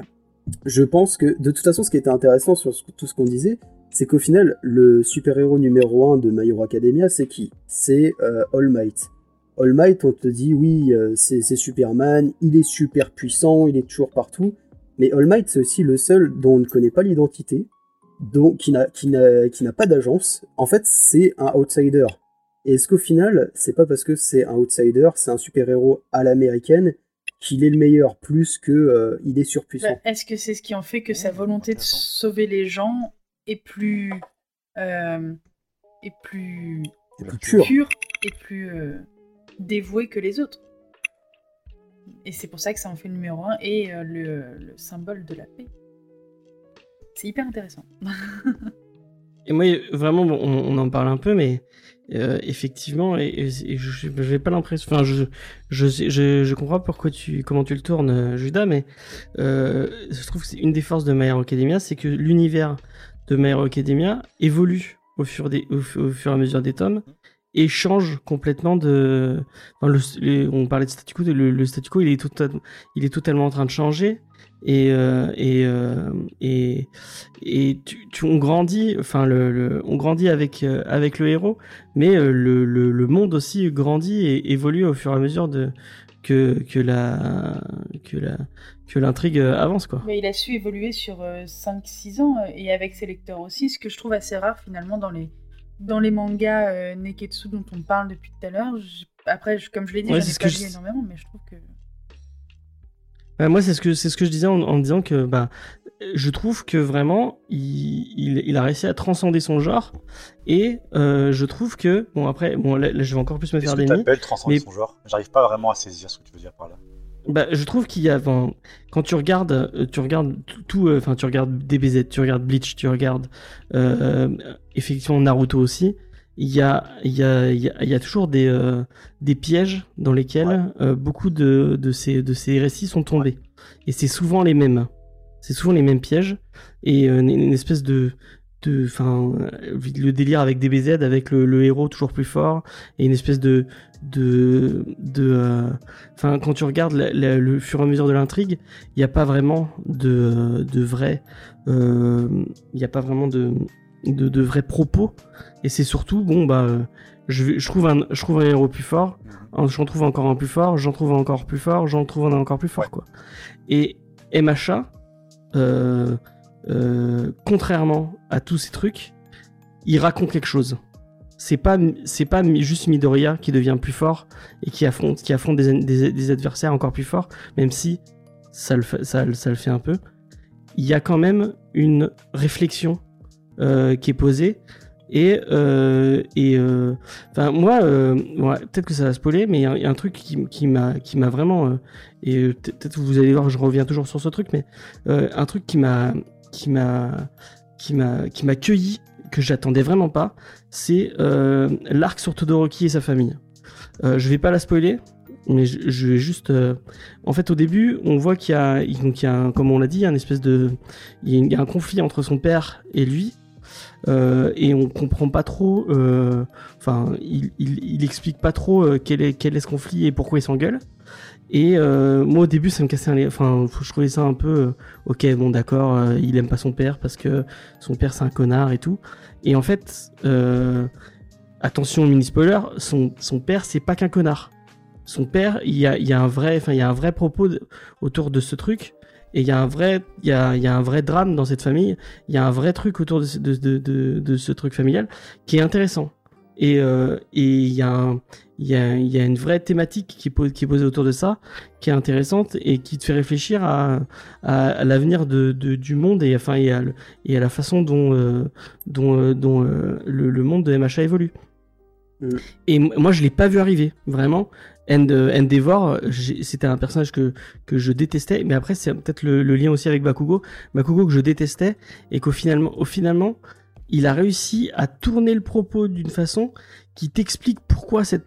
Il a réussi à te, faire co- comprendre le point de vue de la personne et te dire ah d'accord c'est comme ça qu'il voyait les choses et en fait il y a une vraie raison et euh, c'est un truc que j'ai pas vu dans beaucoup de Neketsu Euh, et euh, et c'est en ça que je trouve qu'il a réussi à transcender son genre mais il y un autre truc aussi le enfin les personnages secondaires et les personnages féminins tu regardes les trois quarts des euh, des, des Neketsu euh, euh, enfin enfin je vais pas te citer euh, tous les toutes les Sakura, personnes Sakura. Allez, vas-y, dis-le. Sakura, euh, Kratos aussi. Euh, Non mais Ori- Ori- Orihime, Orihime, elle, elle, elle sert à rien, elle est nulle. Elle, tout le monde, C'est tout le monde, tout le monde, c'est la meuf dans Bleach. Ah ouais. Euh, enfin, Euh, et je vous mets, je vous mets au défi de me citer un personnage féminin dans dans, dans ok, d'accord. T'as gagné ce point d'argumentation peut-être. Ce, ce blanc. Ce blanc. voilà. Euh, et bah dans euh, moi, mes personnages pré- préférés de My Hero Academia, c'est des personnages, c'est des personnages féminins. Ochako, Tsuyu, mais enfin, mais, mais tous, tous elles sont la meuf à la spi. Bravo. Effectivement. Pitou et, et, et Pitou, Pitou c'est une méchante. Donc euh, ouais, est-ce que ça compte? Je ne sais pas. Euh, euh, vraiment, c'est c'est enfin je trouve qu'il encore une fois il transforme il transforme son il, enfin il transcende son genre et il a réussi à faire des personnages et en plus mais tout, tout à l'heure enfin est-ce qu'on peut on peut parler un peu d'Ochako parce que moi je trouve que elle elle part d'un d'une meuf avec un, un alter un peu bidon et en fait non euh, c'est vachement intéressant c'est son, son, son évolution, elle est super intéressante. Il y a une espèce de romance, mais même la romance, je trouve comment il la tourne, Ouais. elle est intéressante. T'as envie, de- t'as envie d'en apprendre, t'as envie que ça aille plus loin. Euh, et, euh, et c'est, enfin, est-ce que, enfin, bon, c'est un peu cliché, mais euh, Salando, est-ce que tu veux parler un peu de Chaco? Oh, c'est carrément. Oh là là, non mais vraiment, t'as besoin d'une d'une caution meuf pour valider ton propos. Oh, Si animateur veux. horrible. Moi, ça me va parce que Chaco, c'est un de mes personnages préférés dans My Hero Academia. Et comme je l'ai dit tout à l'heure, le fait que son évolution parte euh, du euh, principe de bah, je suis là pour euh, faire des sous parce que bah, mon alter il est fort et que ça pourrait aider mes parents, etc. Et qu'au final, elle se découvre euh, cette âme de, héros et de vouloir euh, aller sauver les gens. Et grâce justement à Izuku, c'est déjà, je trouve, une évolution qui est hyper intéressante et agréable.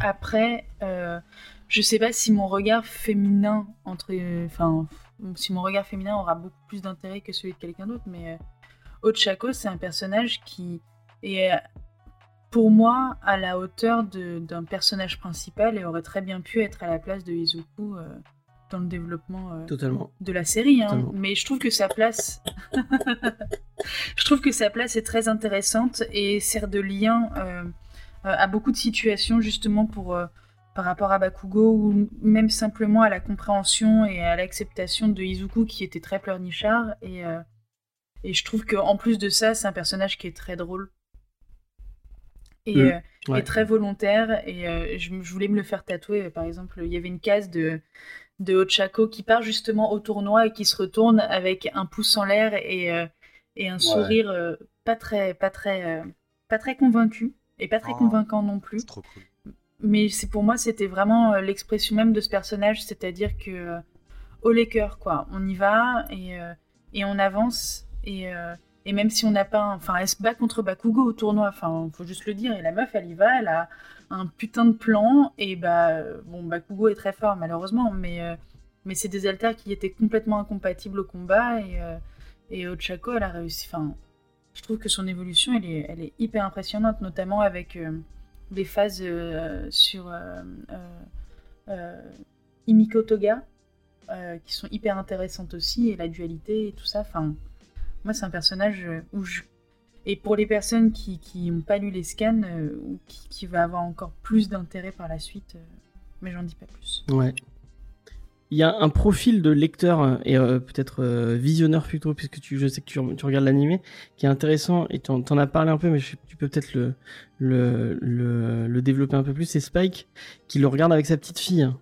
Et je pense que c'est intéressant de, de, se dire de, bah, que tu, c'est un, tu, tu transmets cette passion du, du manga avec, avec, ta, avec ta petite fille. Est-ce que tu peux nous, nous en parler un peu de comment elle, elle voit le truc et bah, comment vous partagez ça? moi, j'ai commencé les machas tout seul et euh, j'avais un peu peur justement qu'on tombe dans ces poncifs de, de, personnages féminins qui sont un peu passifs et, et qui sont juste là pour supporter le héros, alors que là, je trouve qu'ils ont vraiment des valeurs. Et euh, voilà, on fait euh, avec ma fille, on fait des, des, petits articles sur notre site.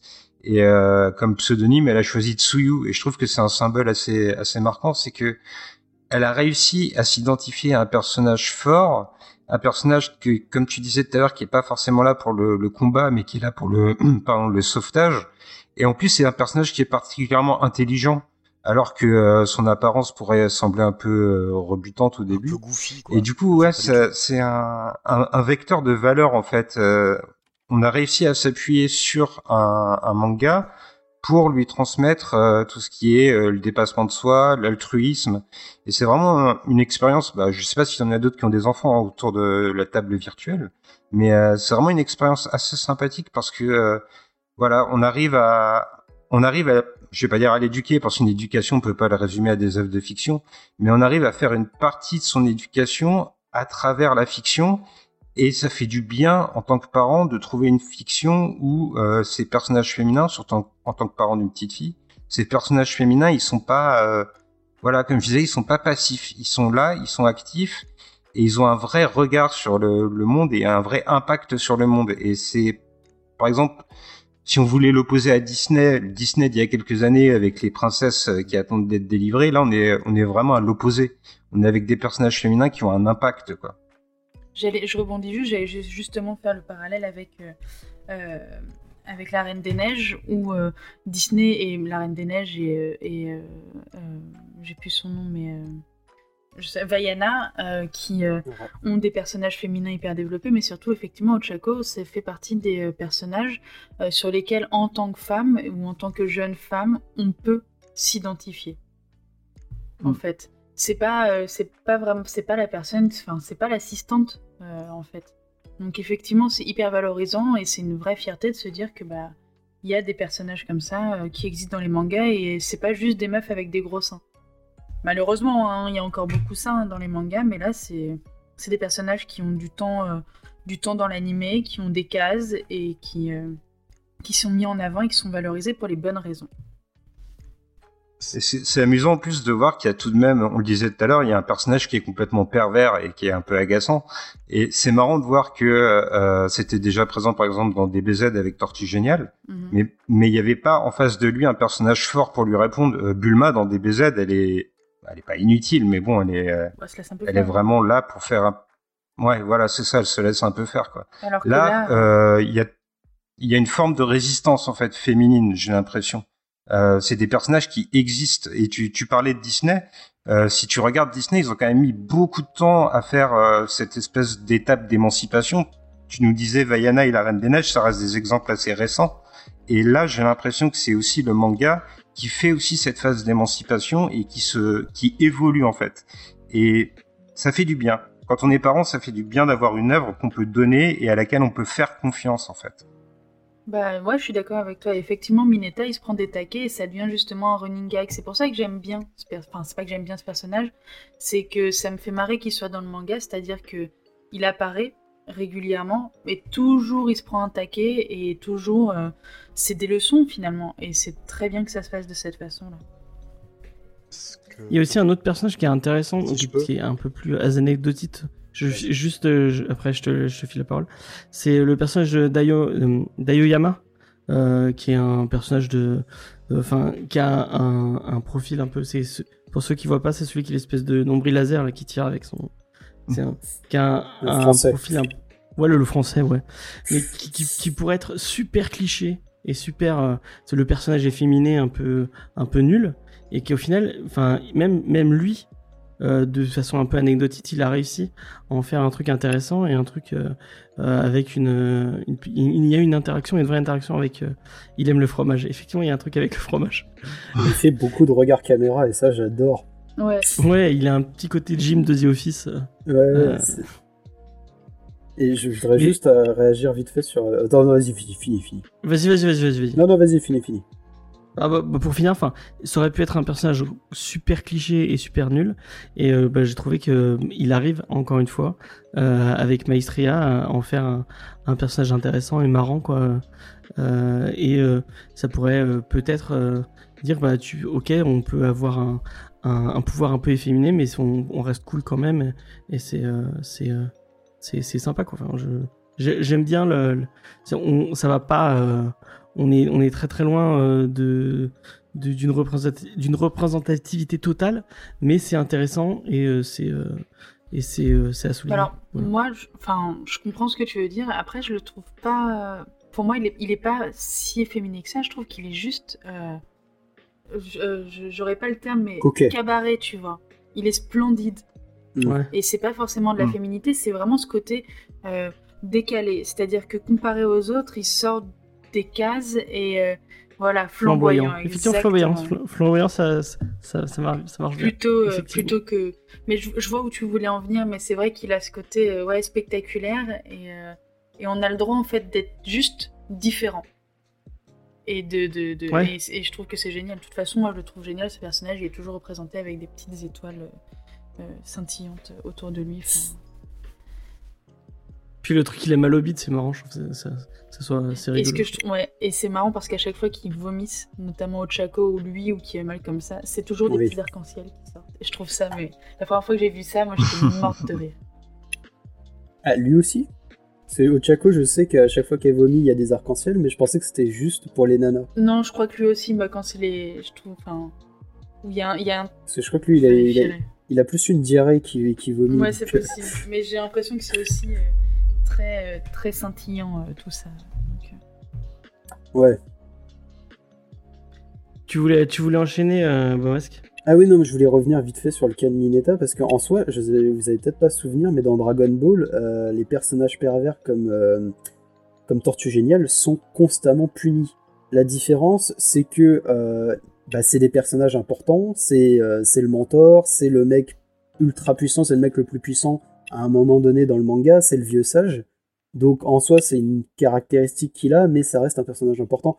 Mineta a un design, un cara design ridicule, il ne sert à rien, il a un pouvoir nul, on va le dire, il ne sert pas à grand chose. Donc euh, t'as pas ce côté, euh, je, je vois personne qui peut s'identifier à ce personnage. Là où certains pourraient dire, ah là là, euh, tel personnage dans euh, Naruto c'est un pervers et tout, genre Naruto est un peu pervers aussi, mais c'est le héros, donc t'as certains garçons qui pourraient se dire, ah ouais vas-y c'est cool, je vais, je vais être Ouais, comme... Naruto, je suis pas Personne d'accord. ne veut être comme Mineta. Le regard GTO. Voilà. Et Ah ouais. Kichi, il est Ouais. complètement pervers et, et c'est montré d'une façon marrante et euh, enfin, c'est positif quoi. Si je- moi je peux revenir un petit peu parce que je- ça m'a beaucoup tout- tout- euh, touché tout à l'heure quand vous avez parlé de, euh, de l'apport aux enfants. Et moi, il y a- il y, a une scène qui m'a fait vraiment me dire que c'est bon, j'aimais le manga. C'est une scène avec Tsuyu, où en fait, qui est toute simple. Je vais pas, je vais pas, je vais pas la spoiler outre mesure. hein.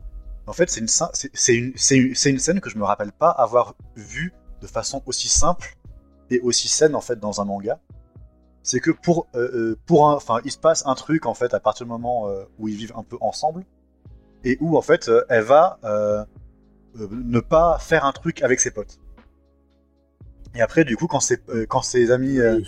reviennent, c'est une, c'est une, simple scène en fait où on la voit pendant, euh, pendant quelques cases, pendant presque un, cha- un chapitre en fait, bah, esquiver un peu les gens ou bien juste être un peu euh, en arrière-plan sans, sans parler. Et à un moment, elle va juste demander en fait à parler au, per- au personnage et elle va venir euh, dire vraiment ce qu'elle a sur le cœur. Ah oui, ça y est, je vois ce que c'est. C'est une J'arrivais scène pas à où- trouver où, tu. tu- Voilà, c'est ça. C'est une scène en fait où juste elle s'excuse et elle va dire voilà ce qui s'est passé, moi je regrette pour ça, pour ça, pour ça. Et j'ai vraiment très peur que ça ait cassé un truc dans notre, dans notre, dans notre, dans notre amitié, et c'est important que j'en parle. Et c'est une scène qui est ultra simple, mais qui est touchante de ouf, parce que vraiment, c'est le meilleur truc à montrer à un enfant, en fait. Genre, t'as un problème, tu, tu te sens mal, parle-en, et parle-en de façon simple, tu peux Mhm. en parler, les gens qui sont, qui sont tes amis, les gens, les gens que tu aimes, ils vont être avec toi, ils vont pas t'ab- ils vont pas t'abandonner, ils vont pas te... euh, voilà. Et c'est tellement, mais une, scène qui est, euh, qui est, qui fait chaud au cœur, qui est, qui toute simple, mais qui est tellement humaine. Et ça, vraiment, ça m'a beaucoup marqué dans le manga. Mais t'as raison, moi je rebondis sur ce que tu dis. Il y a, cette notion de, et je pense que c'est tout MHA qui est un peu comme ça. C'est si tu fais des erreurs, c'est pas grave. En fait, tu, tu peux te tromper, tu peux prendre le mauvais chemin pendant un moment et revenir après, et, il suffit d'en parler. J'appuie totalement ce que tu dis. Et puis j'ai l'impression que même d'une manière générale, euh, MHA, il a un peu conscience euh, des codes du genre auquel il appartient, et il en, il en joue, et parfois il n'hésite pas à dire non, ça c'est pas bien fait jusqu'à présent. Moi, je vais essayer de faire quelque chose différemment. Je vais essayer d'adapter un autre angle pour essayer de faire évoluer euh, le, le shonen neketsu. Et c'est vraiment ce qui me ce qui me marque le plus en fait. Donc je, je suis totalement d'accord avec toi, Judas. Bon, je, je crois qu'on a, on a fait, ça fait déjà deux heures qu'on parle. Alors, Euh, donc on- j'ai un oui, dernier point. Parce que, Vas-y, en fait, euh, quand on a parlé du tatouage de Chaco, oh, est-ce qu'on pourrait parler vite fait du dessin? Parce que je trouve que Ouais, le dessin ce fou. monsieur a un découpage dingue. Il y a toujours cette case qui me qui m'obsède où euh, il y a un gros plan sur une main. Enfin, on voit le personnage qui tend la main vers le spectateur, c'est une double plage. Et en fait, l'écart de chacun de ses doigts va créer une case. Et je n'ai jamais vu ça ailleurs. Et, ça, c'est dynamique, c'est c'est inventif. Et il fait ça régulièrement. Et ce mec est un génie. Au niveau du dessin, c'est hein, c'est assez sympa parce que vraiment, t'as plein de t'as plein de niveaux de dessin en fait qui cohabitent et plein d'influences. J'en parlais un peu à, à James avant l'émission.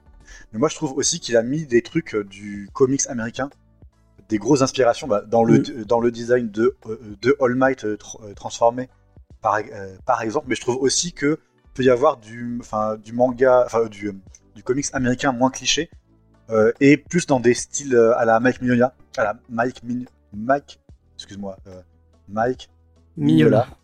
Par exemple, bah, dans le dans le design de de, de certains personnages, je trouve qu'on se rapproche aussi de ce de ce, de ce truc-là. Et du coup, t'as plein de t'as plein de dessins qui peuvent te paraître, enfin même dans les Cardigan en fait, t'as des personnages qui ont des têtes de corbeaux avec le reste, des personnages qui sont minimalistes, des personnages qui sont beaucoup trop détaillés, et tout ça est hyper cohérent dans son euh, dans son trait, toujours lisible, toujours dynamique. C'est vraiment un festin. Est-ce qu'on parle du personnage qui a une tête euh, d'encrier et euh, dont le pouvoir c'est de balancer des onomatopées dans la, dans la tronche des autres? C'est pas trop, trop bien. Si. Est-ce qu'on est peut parler de Mirio aussi qui Ah.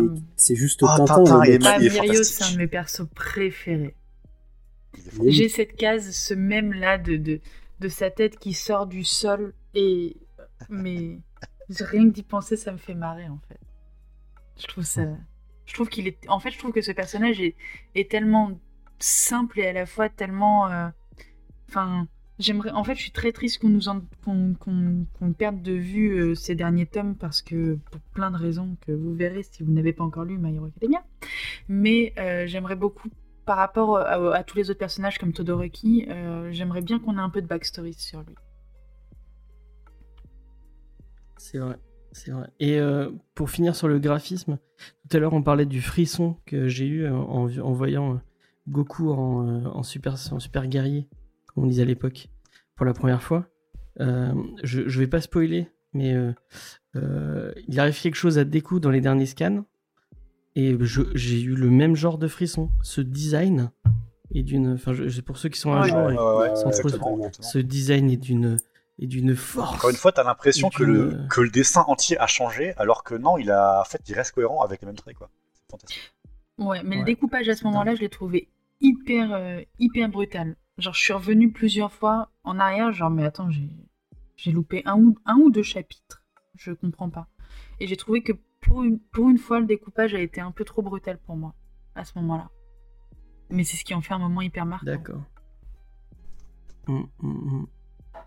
Donc euh, bah, je pense que vous aurez compris, on vous conseille, euh, on conseille très très fort de lire MHA, My Hero Academia. Est-ce que vous voulez qu'on fasse un petit tour de table euh, si vous avez encore un argument, l'argument ultime pour convaincre les gens Tu veux commencer, ouais, si En fait, moi, genre, je, je, au début, vraiment, je trouvais ça assez trop classique et pas, et avec pas beaucoup de fulgurance. Par contre, vraiment, il y a une, un, truc qui marche super bien sur moi. C'est notamment, en fait, que je trouve brillant. C'est qu'il réussit à faire dans toutes ces scènes de vie en groupe de, de toute la classe, parce qu'à partir d'un moment, la classe va vivre, va vivre ensemble beaucoup plus euh, de façon active. Et pour moi, c'est là vraiment que le, que le manga comprend qu'est-ce qu'il fait bien et qui du coup le fait bien. Parce qu'en fait, du coup, dans toutes les scènes de, de discussion où il se passe du plot, bah, genre dès qu'il y a plusieurs personnages ensemble, il va commencer à y, à y avoir en arrière-plan des petites, des petites interactions entre différents personnages qui les caractérisent hyper bien et qui créent vraiment une, une camaraderie qui est vraiment bah, beaucoup plus poussée que dans n'importe quel shonen quoi. Genre, euh, pour moi, ces personnages sont, deviennent tellement humains après, après quelques tomes que ça n'a juste rien à voir avec les One Piece, Naruto, etc. Quoi. Est-ce que c'est le shonen ultime? Pour moi, euh, sa fin le dira. Parce que je ne suis toujours pas convaincu. Euh, pour moi, j'ai je, peur qu'il nous fasse une Naruto et qu'il n'aille pas du tout au bout de son propos. Et qu'à la fin, on nous ramène à un, à un statu quo. Euh, Mais si la fin me donne tort, je dirais que c'est un des meilleurs mangas euh, Neketsu. Salando. Écoute, euh, je saurais pas quoi dire de plus. Moi, ce qui m'a vraiment marqué au début, c'était euh, la qualité des dessins. J'ai vraiment beaucoup accroché et, et c'est un manga qui me fait. C'est un des seuls mangas qui me fait chialer et qui me fait rire aussi. Où, où euh, je pense que c'est les fois où quand, quand je lis... Euh, enfin, c'est un manga tellement complet que je passe à peu près par toutes les émotions quand je le lis, et qui a une évolution euh, hyper intéressante et, et, qui saura vous surprendre, et, et, je trouve ça encore étonnant dans ce genre de manga de réussir à être, à être surprise. donc... Donc voilà, j'ai pas beaucoup plus d'arguments parce qu'on a beaucoup, on en a beaucoup dit, mais et, si ta question pour la fin, c'est est-ce que c'est le manga ultime Moi, j'ai pas besoin de, de, connaître la fin de, de, ça pour dire que pour moi, c'est euh, mon top 1 pour le moment, quoi qu'il arrive. Je peux pas m'en lasser. D'accord, merci. Merci, merci. Je, je vais piquer le. Je, sais pas si c'est son argument, mais je vais piquer peut-être un des arguments de Spike en disant que euh, si vous aimez pas lire, regardez son animé qui est vraiment bien. Euh, et qu'il n'y a pas trop de filers. Euh, ah donc ça, c'est une des, une des forces. Il n'y a pas son euh, Goku passe son permis. Ouais. et, même les failers sont intéressants, ils apportent un petit truc. Hmm. Il y en a genre 4-5, mais à chaque fois que je les ai vus, je me suis dit ah c'est pas mal parce que justement ça manquait ça au il, manquait ça au manga, genre juste des petites scènes, euh, des entraînements ou par exemple vous parlez beaucoup de Soyu, c'est pas un personnage que j'apprécie spécialement, mais euh, il y, a tout un filler sur euh, des arcs de sauvetage qui sont centrés sur elle parce qu'elle ah oui, est, vrai, très populaire. Et au final, je trouve ça sympa parce que tu, tu vois d'autres personnages que des coups. Euh, les fillers développent au final les personnages secondaires, voire très secondaires. C'est plutôt cool ça. Et le lore en plus. Ça développe le mm. lore de façon vraiment les anti-animés en PLS. non, vraiment, regardez cet animé, ils sont vraiment bien. C'est un prolongement de l'histoire plutôt que, que simplement faire du remplissage, c'est vrai. Et les musiques, les musiques. Ah, les musiques sont, ouais, les musiques sont cool aussi. Les musiques sont incroyables. Et moi, je dirais effectivement que pour, pour faire chier un peu les gens, à mon avis, c'est le, le, manga, le Shonen Nekesu Ultime. Il a réussi à transcender son genre. Euh, j'espère que sa fin ne sera pas comme euh, celle de Naruto, qui, et on en parlera tout à l'heure, euh, spoiler, elle est dégueulasse. Euh, beau masque euh, bah écoutez, moi comme je, disais, j'avais commencé My Academia en manga, en scan à l'époque, et j'avais vite arrêté. J'ai repris, vu que tout le monde en parlait vraiment beaucoup de bien, tout ça, je me suis dit, bon allez, vas-y, là je ne lis plus que One Piece, One Piece c'est chiant, je vais, je vais tenter au cas où, pour ne pas mourir idiot. J'ai rattrapé du coup en animé, ça a été une grosse claque. Ensuite, je l'ai repris en manga, ça a été une plus grosse claque. Et au final, je me suis rendu compte d'un truc, c'est que My Hero Academia aujourd'hui, hormis euh, Daredevil, bah, c'est simplement mon comics préféré. Donc, euh, mhm. pour qu'un manga devienne mon comics préféré euh, mainstream du moment, je parle bien de mainstream, hein, Marvel et DC, Ouais. c'est que euh, c'est une œuvre euh, sans sas qui, euh, je pense, ne, ne décevra pas pour la fin. Il y a toujours quelques points négatifs. Je considère toujours qu'il y a certains personnages secondaires qui ne servent à rien, comme euh, bah, le mec avec sa grosse queue ou Sugarman ou des trucs comme ça. Mm. Je, je pense qu'ils ne seront jamais développés. Mais euh, et il y a, il y a certains soucis. J'aimerais bien, par exemple, que le, le- le manga ait un peu plus d'ellipses, par exemple, ou certaines répétitions d'arcs. Mais ça, c'est c'est des, c'est des défauts qui, plus tu lis, plus tu te dis, ah, au final, euh, c'était pensé, ou alors c'est pas si grave, ça, ça a apporté ça et tout. Et ouais, voilà, c'est vraiment mon comics préféré, et euh, savoir maintenant si c'est euh, le manga ultime, enfin le shonen ultime, si on considère que Jojo n'est pas un shonen, probablement, du moins de, cette, ces 10-20 dernières années, je pense que ça a déjà battu Naruto vu que on retrouve un peu les, les qualités de, des, des, des quoi, des 20 premiers tomes de Naruto, sauf que c'est toujours le cas aujourd'hui et, euh, et maintenant il reste euh, à voir si dans les années à venir euh, il arrive à, à dépasser euh, l'indétrônable Dragon Ball. T'entends ça, Judas? Oh, je commente pas. D'accord. Spike, est-ce que tu veux conclure? Euh, ouais, moi je voulais, je voulais revenir rapidement. euh, tout à l'heure, tu m'as interrogé sur euh, le fait que je vois ça avec ma fille et que c'est un, un caractère éducatif. Et euh, sans, sans revenir là-dessus, il y a quand même quelque chose qui est intéressant. C'est, euh, on l'a caressé en parlant de, de Endeavor tout à l'heure, c'est le fait que les, les, les rôles modèles, les, les maîtres, peuvent se tromper. Et ça, c'est un truc super important à, à inculquer à son enfant, c'est de lui dire, les adultes, ils sont là pour te guider, mais c'est pas pour ça qu'ils font pas parfois des mauvais choix ou des choix qui sont un peu extrêmes. Il faut savoir euh, avoir un esprit critique. Et c'est quelque chose que j'adore moi dans MHA, c'est que voilà, les gens ne sont pas forcément totalement positifs ou totalement négatifs. Il y a des nuances qu'on retrouve pas forcément dans les autres shonen. Et pour répondre à ta question, est-ce que c'est le shonen ultime? Moi aussi, je vais peut-être attendre la fin pour me prononcer, mais je vais peut-être aussi en même temps botter en touche et dire que le shonen ultime, ça dépend quand est-ce que tu le découvres? Euh, J'aurais beaucoup de mal à dire que mon shonen ultime c'est pas Dragon Ball, tu vois, par exemple, parce que c'est quelque chose que j'ai découvert à une époque où j'avais besoin de ces euh, de ces valeurs-là, qu'on me transmette ces valeurs-là. Mais je pense que pour la génération actuelle, ça peut totalement le devenir en tout cas, ouais. D'accord. Et ben merci à tous. Euh, on va passer à une petite, euh, une petite tradition dans cette émission, c'est les mini reviews. Euh, donc on va vous recommander euh, un truc si vous aimez pas euh, ou si vous avez déjà lu euh, My Hero Academia et que vous avez envie de lire autre chose, on va vous conseiller euh, un autre truc. J'ai demandé à chaque personne de me faire une petite reco et on va commencer par Momas qui va vous parler de Gurren Lagann. Euh, oui, c'est euh, l'un des exemples qui m'est venu avec euh, Bakuman par exemple, mais est-ce qu'on peut vraiment le considérer comme un Neketsu Euh, C'est un cas un peu à part. Pour le coup, je trouve que Gurren Lagann, ça reprend vraiment euh, tous, les, tous les codes du Neketsu, mais puissance 10 000. Puissance 10 000. Et je vois quelqu'un dans les commodes euh, Alienor qui dit Je ne parle pas de Jojo, je ne considère pas Jojo comme un Neketsu. Voilà. Je lui ai fait la même réflexion. Voilà, pour moi, c'est pas un Neketsu, ça, ça coche pas, ça coche quasiment aucune, aucune case du Neketsu. Là où Gurren Lagann, on a euh, le mentor, on a euh, le, gamin qui va évoluer, qui, va avoir une grande, très très grande destinée. Moi, on me l'a vendu tout simplement.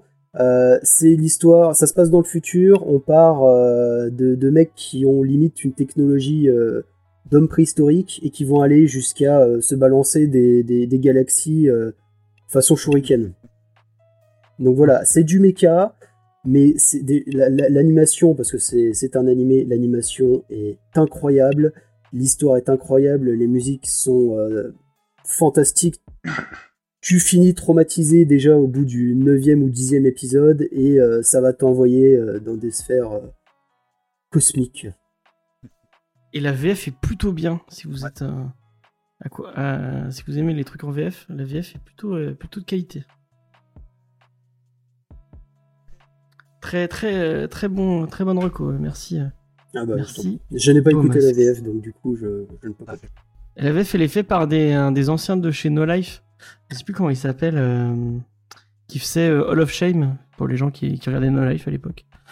euh, et qui a fait, euh, je sais pas si ça te parle, c'est euh, les parodies de d'Olivier Tom euh, autour de la drogue et de ce genre de trucs. euh. C'était un- Waouh, tu vas dropper ça, pas on n'a pas le temps de, de développer, mais je veux en apprendre plus après l'émission. Je, je t'enverrai, ça si tu veux, c'est très cool. Euh, paf, qu'est-ce que j'ai mis, qui après? Ah, c'est moi.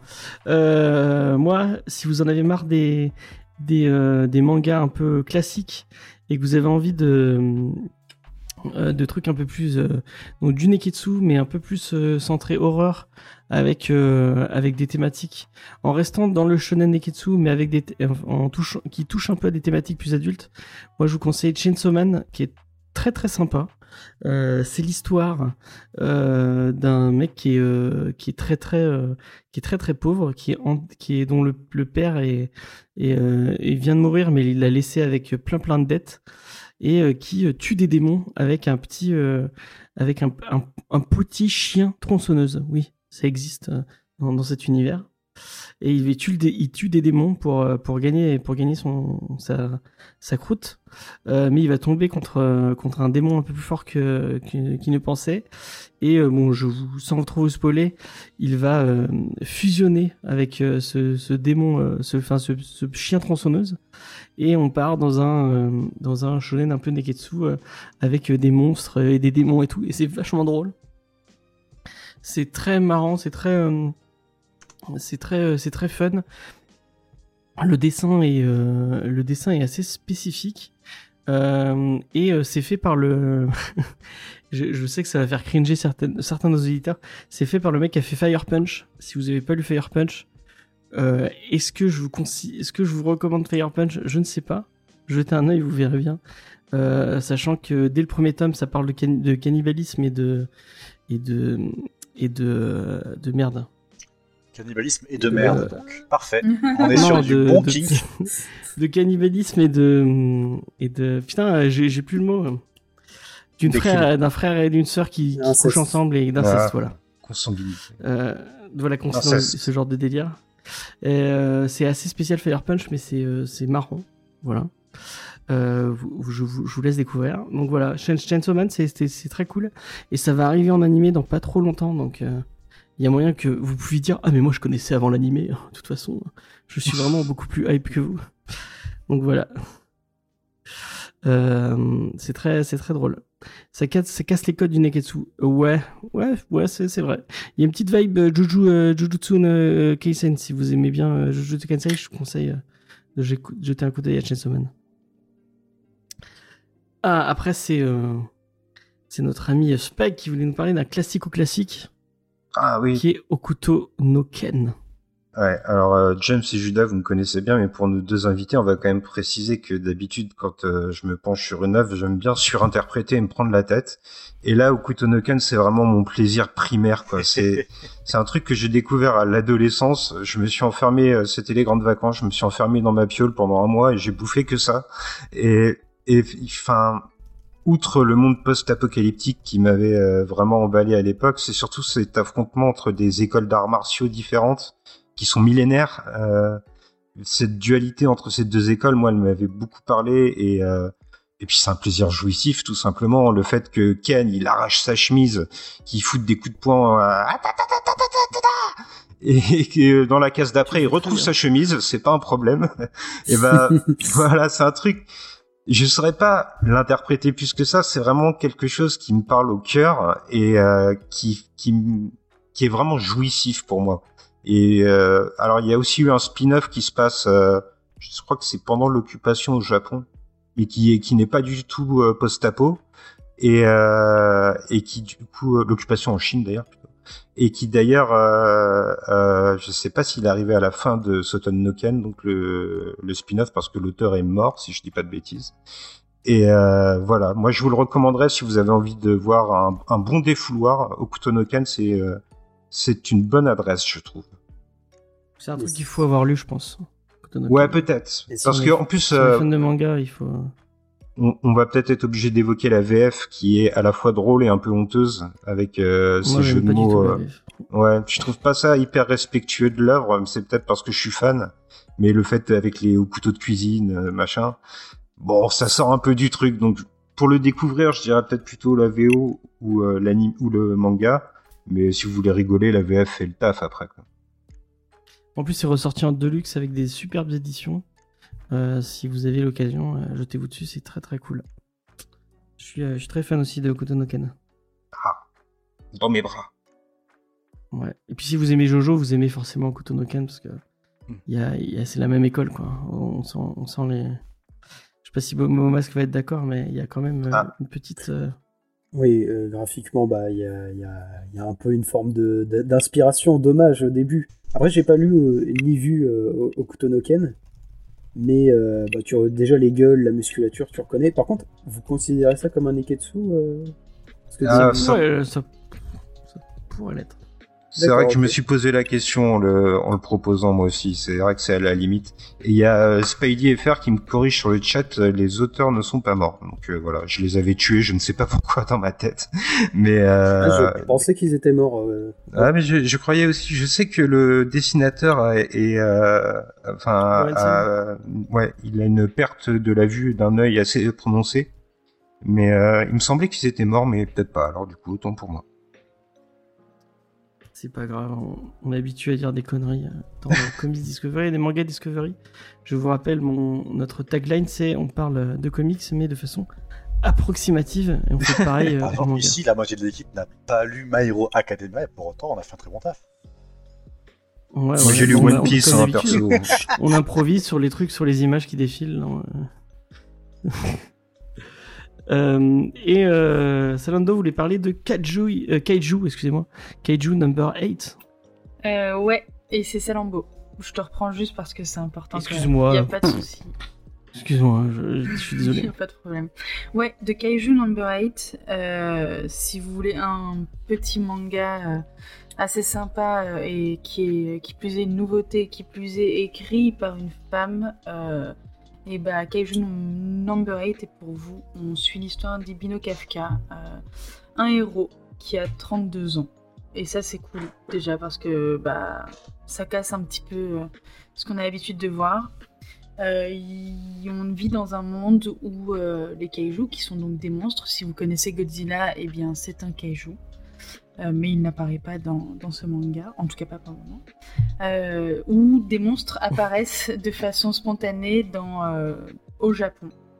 Et du qu'il en découle plein de nouveaux métiers comme nettoyeur euh, de ville, comme les défenses, comment, je, je suis plus sûre du nom, mais euh, les forces de défense en gros, qui sont là donc pour les combattre. Et on va suivre euh, Ibino Kafka qui n'arrive pas à intégrer justement ces forces de défense euh, contre les kaiju. Donc on est euh, encore une fois dans une espèce de quête initiatique, mais à 32 ans. Et pour se retrouver, pour venir au même niveau que son ami d'enfance, qui est une femme. Donc encore une fois, un manga avec euh, une femme, deux femmes, plusieurs femmes fortes en fait, euh, à des postes intéressants, avec des rôles intéressants dans le manga.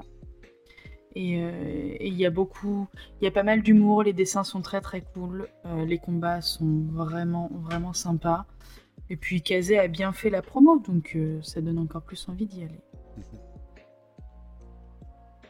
Ouais, moi aussi j'ai lu le début, c'est c'est très très sympa. Ouais, hein. C'est euh, sympa. c'est- vraiment sympa.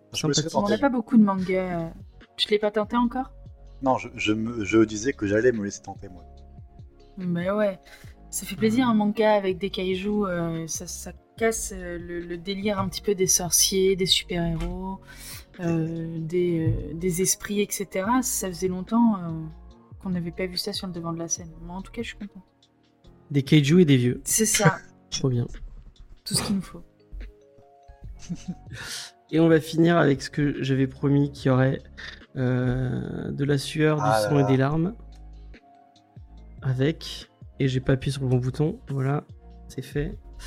Avec notre ami Judas, qui, euh, qui Bah, euh, par un finalement a bien choisi son, bien choisi son pseudo, puisqu'il va nous parler de Naruto. Voilà, parce que le début de Naruto, quand même, je vais pas du tout défendre la fin de Naruto. C'est absolument indéfendable pour toutes les raisons qu'on a évoquées euh, aussi dans le, au cours du podcast.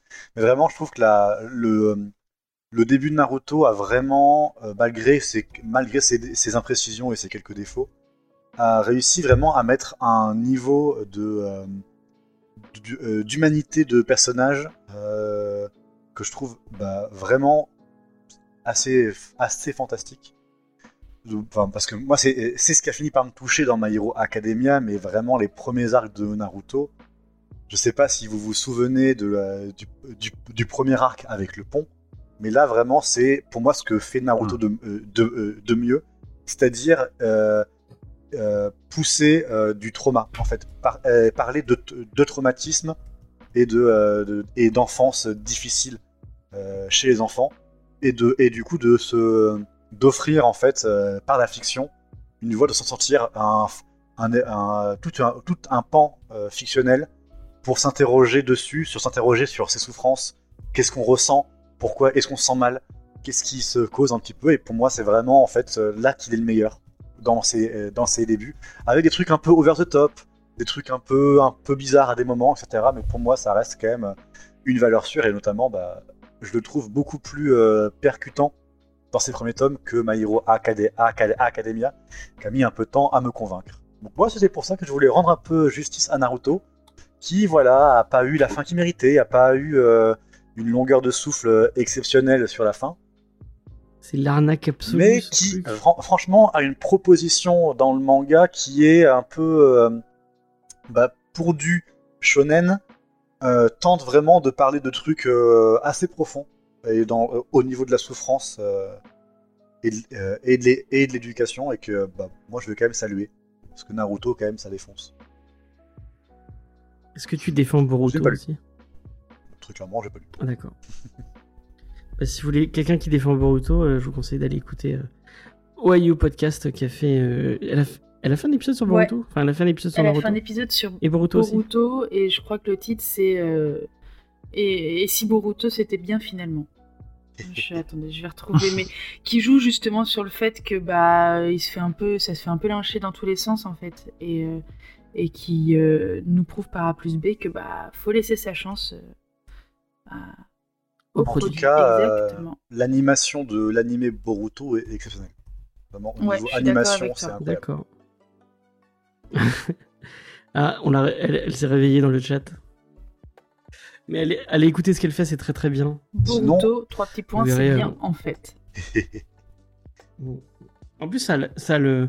euh, Je, crois- je crois que toi aussi, ça- vous avez la. la enfin, à côté de nous, qui sont des podcasts de 4 heures ou 5 heures, c'est c'est- plus court et c'est plus, euh, plus dense. Et euh, je, je crois que un épisode de Ohio Podcast, ça fait 20 minutes et des poussières à Ouais, on fait à en peu près euh, si le je dis même. pas de euh, bêtises. C'est à peu près le même temps d'écoute, c'est entre euh, 15 et euh, 25 minutes si on veut tirer un petit peu. euh, Un petit peu. Mais oui, oui, c'est rapide. euh, On, on essaye d'en dire un maximum dans un laps de temps assez court. Moi, je le fais, je sais pas pourquoi Sego a fait ça comme ça, mais j'imagine, la connaissant un peu, que c'est peut-être pour les mêmes raisons que moi. Que moi, j'ai du mal, justement, les épisodes, les podcasts euh, qui durent plusieurs heures. J'ai du mal à, à rester attentif tout du long. Et, euh, et du coup, pour en créer, je voulais faire quelque chose de d'assez court et dynamique euh, qui peut se, se consommer euh, à la fois euh, entre midi et deux, le matin dans les transports. euh. Voilà. dans le chat Eh ça ben, nous bâche évidemment mais Beaumasque a, vraiment écouté Ohio et écouté Otaku Club. C'est moins long et c'est plus intéressant, effectivement. euh, voilà. C'est très bien dit. Et puis vous avez personne qui vous coupe la parole pour, euh, Ça pour dire pourrait des être le, euh, le slogan de Manga Discovery d'ailleurs. hein. Bah, le manga, enfin le slogan de Manga Discovery, c'est allez plutôt écouter Oyao Podcast. C'est moins long et plus intéressant. Ouais. Euh, bah, du coup, comme c'est moi qui suis là Très- aujourd'hui, est plutôt écoutée Otaku Podcast. hein. Désolé, c'est Mais go, oui, mais euh, Ouais, voilà. pas déconner. Allez, allez écouter Otaku Club. Allez regarder les vidéos de, de Beaumasque. Euh, Est-ce que tu peux euh, nous donner un peu envie de la prochaine vidéo C'est quoi, euh, Euh, la prochaine vidéo est en cours de montage et on va parler, euh, ouais, petit teasing, on va parler de Daredevil, de la Ah, dernière série en date. Avec un Celle de. Chip euh, Zdarsky? Exactement. Expliquer pourquoi ça peut être euh, le bon moment pour euh, se lancer sur euh, Daredevil et quelles sont les qualités de la série et compagnie. Très très chaude série. Très très très très chaude série. Bah, le, le seul comics mainstream que je lis encore avec plaisir.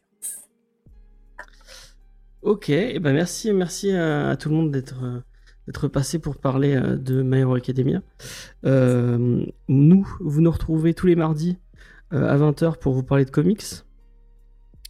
Euh, enfin, je dis ça, mais la semaine prochaine, on parle du grand pouvoir de Schlinkel, qui n'est pas un comics, mais un franco-belge, mais bon, c'est pas grave.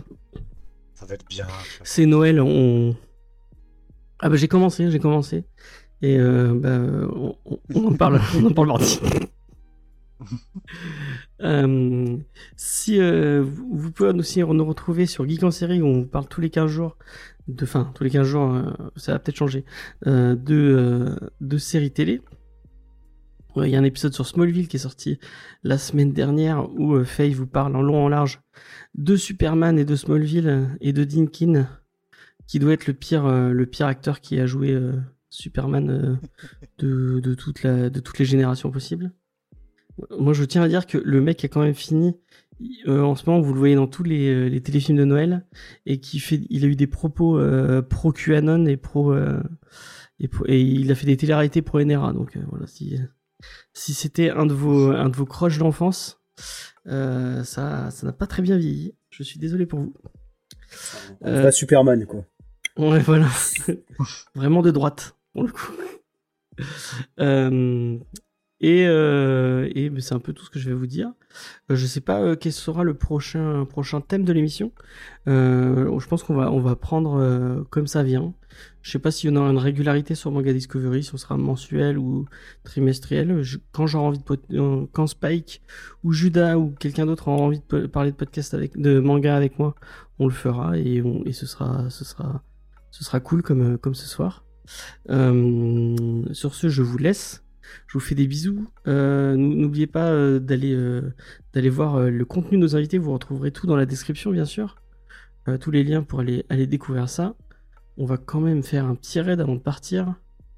pour vous envoyer chez quelqu'un d'autre qui c'est qui stream. Bah, Il y a Libraire Pépère, hein. Libraire Pépère qui sera là mardi. Ah oui Normalement, il est en train de jouer à Alien. Euh, donc je vous envoie chez lui. Et dites-lui, euh, dites-lui euh, que, euh, dites-lui tout le mal que vous pensez de Naruto. Je vous en Ça défends, lui fera plaisir. s'il vous plaît. Hop. On vous fait des bisous. Merci à tous les invités, c'était très très cool. Merci, merci d'avoir répondu présent. Et merci, bah, enfin, merci. Petite pensée pour ceux qui sont, qui devaient venir et qui ne sont pas, qui ont, qui n'ont pas pu venir. Notamment Aliénor. Franchement, la prochaine fois, viens. Euh, je, tu, je, tu es, tu es la bienvenue quand tu veux, même dans Comics Discovery, si tu veux venir discuter comics avec nous. Tu es la bienvenue. Euh, et euh, puis voilà, les autres aussi, vous, vous êtes, euh, ce sera, ce n'est que partie remise. Allez, on vous fait des bisous, on vous dit à, à une prochaine fois. Et puis voilà, Prenez soin de vous. tac, Salut. Salut tout le monde le petit raid qui va bien. Et vive Chaco Et vive Chaco Bakugo le meilleur. Plus ultra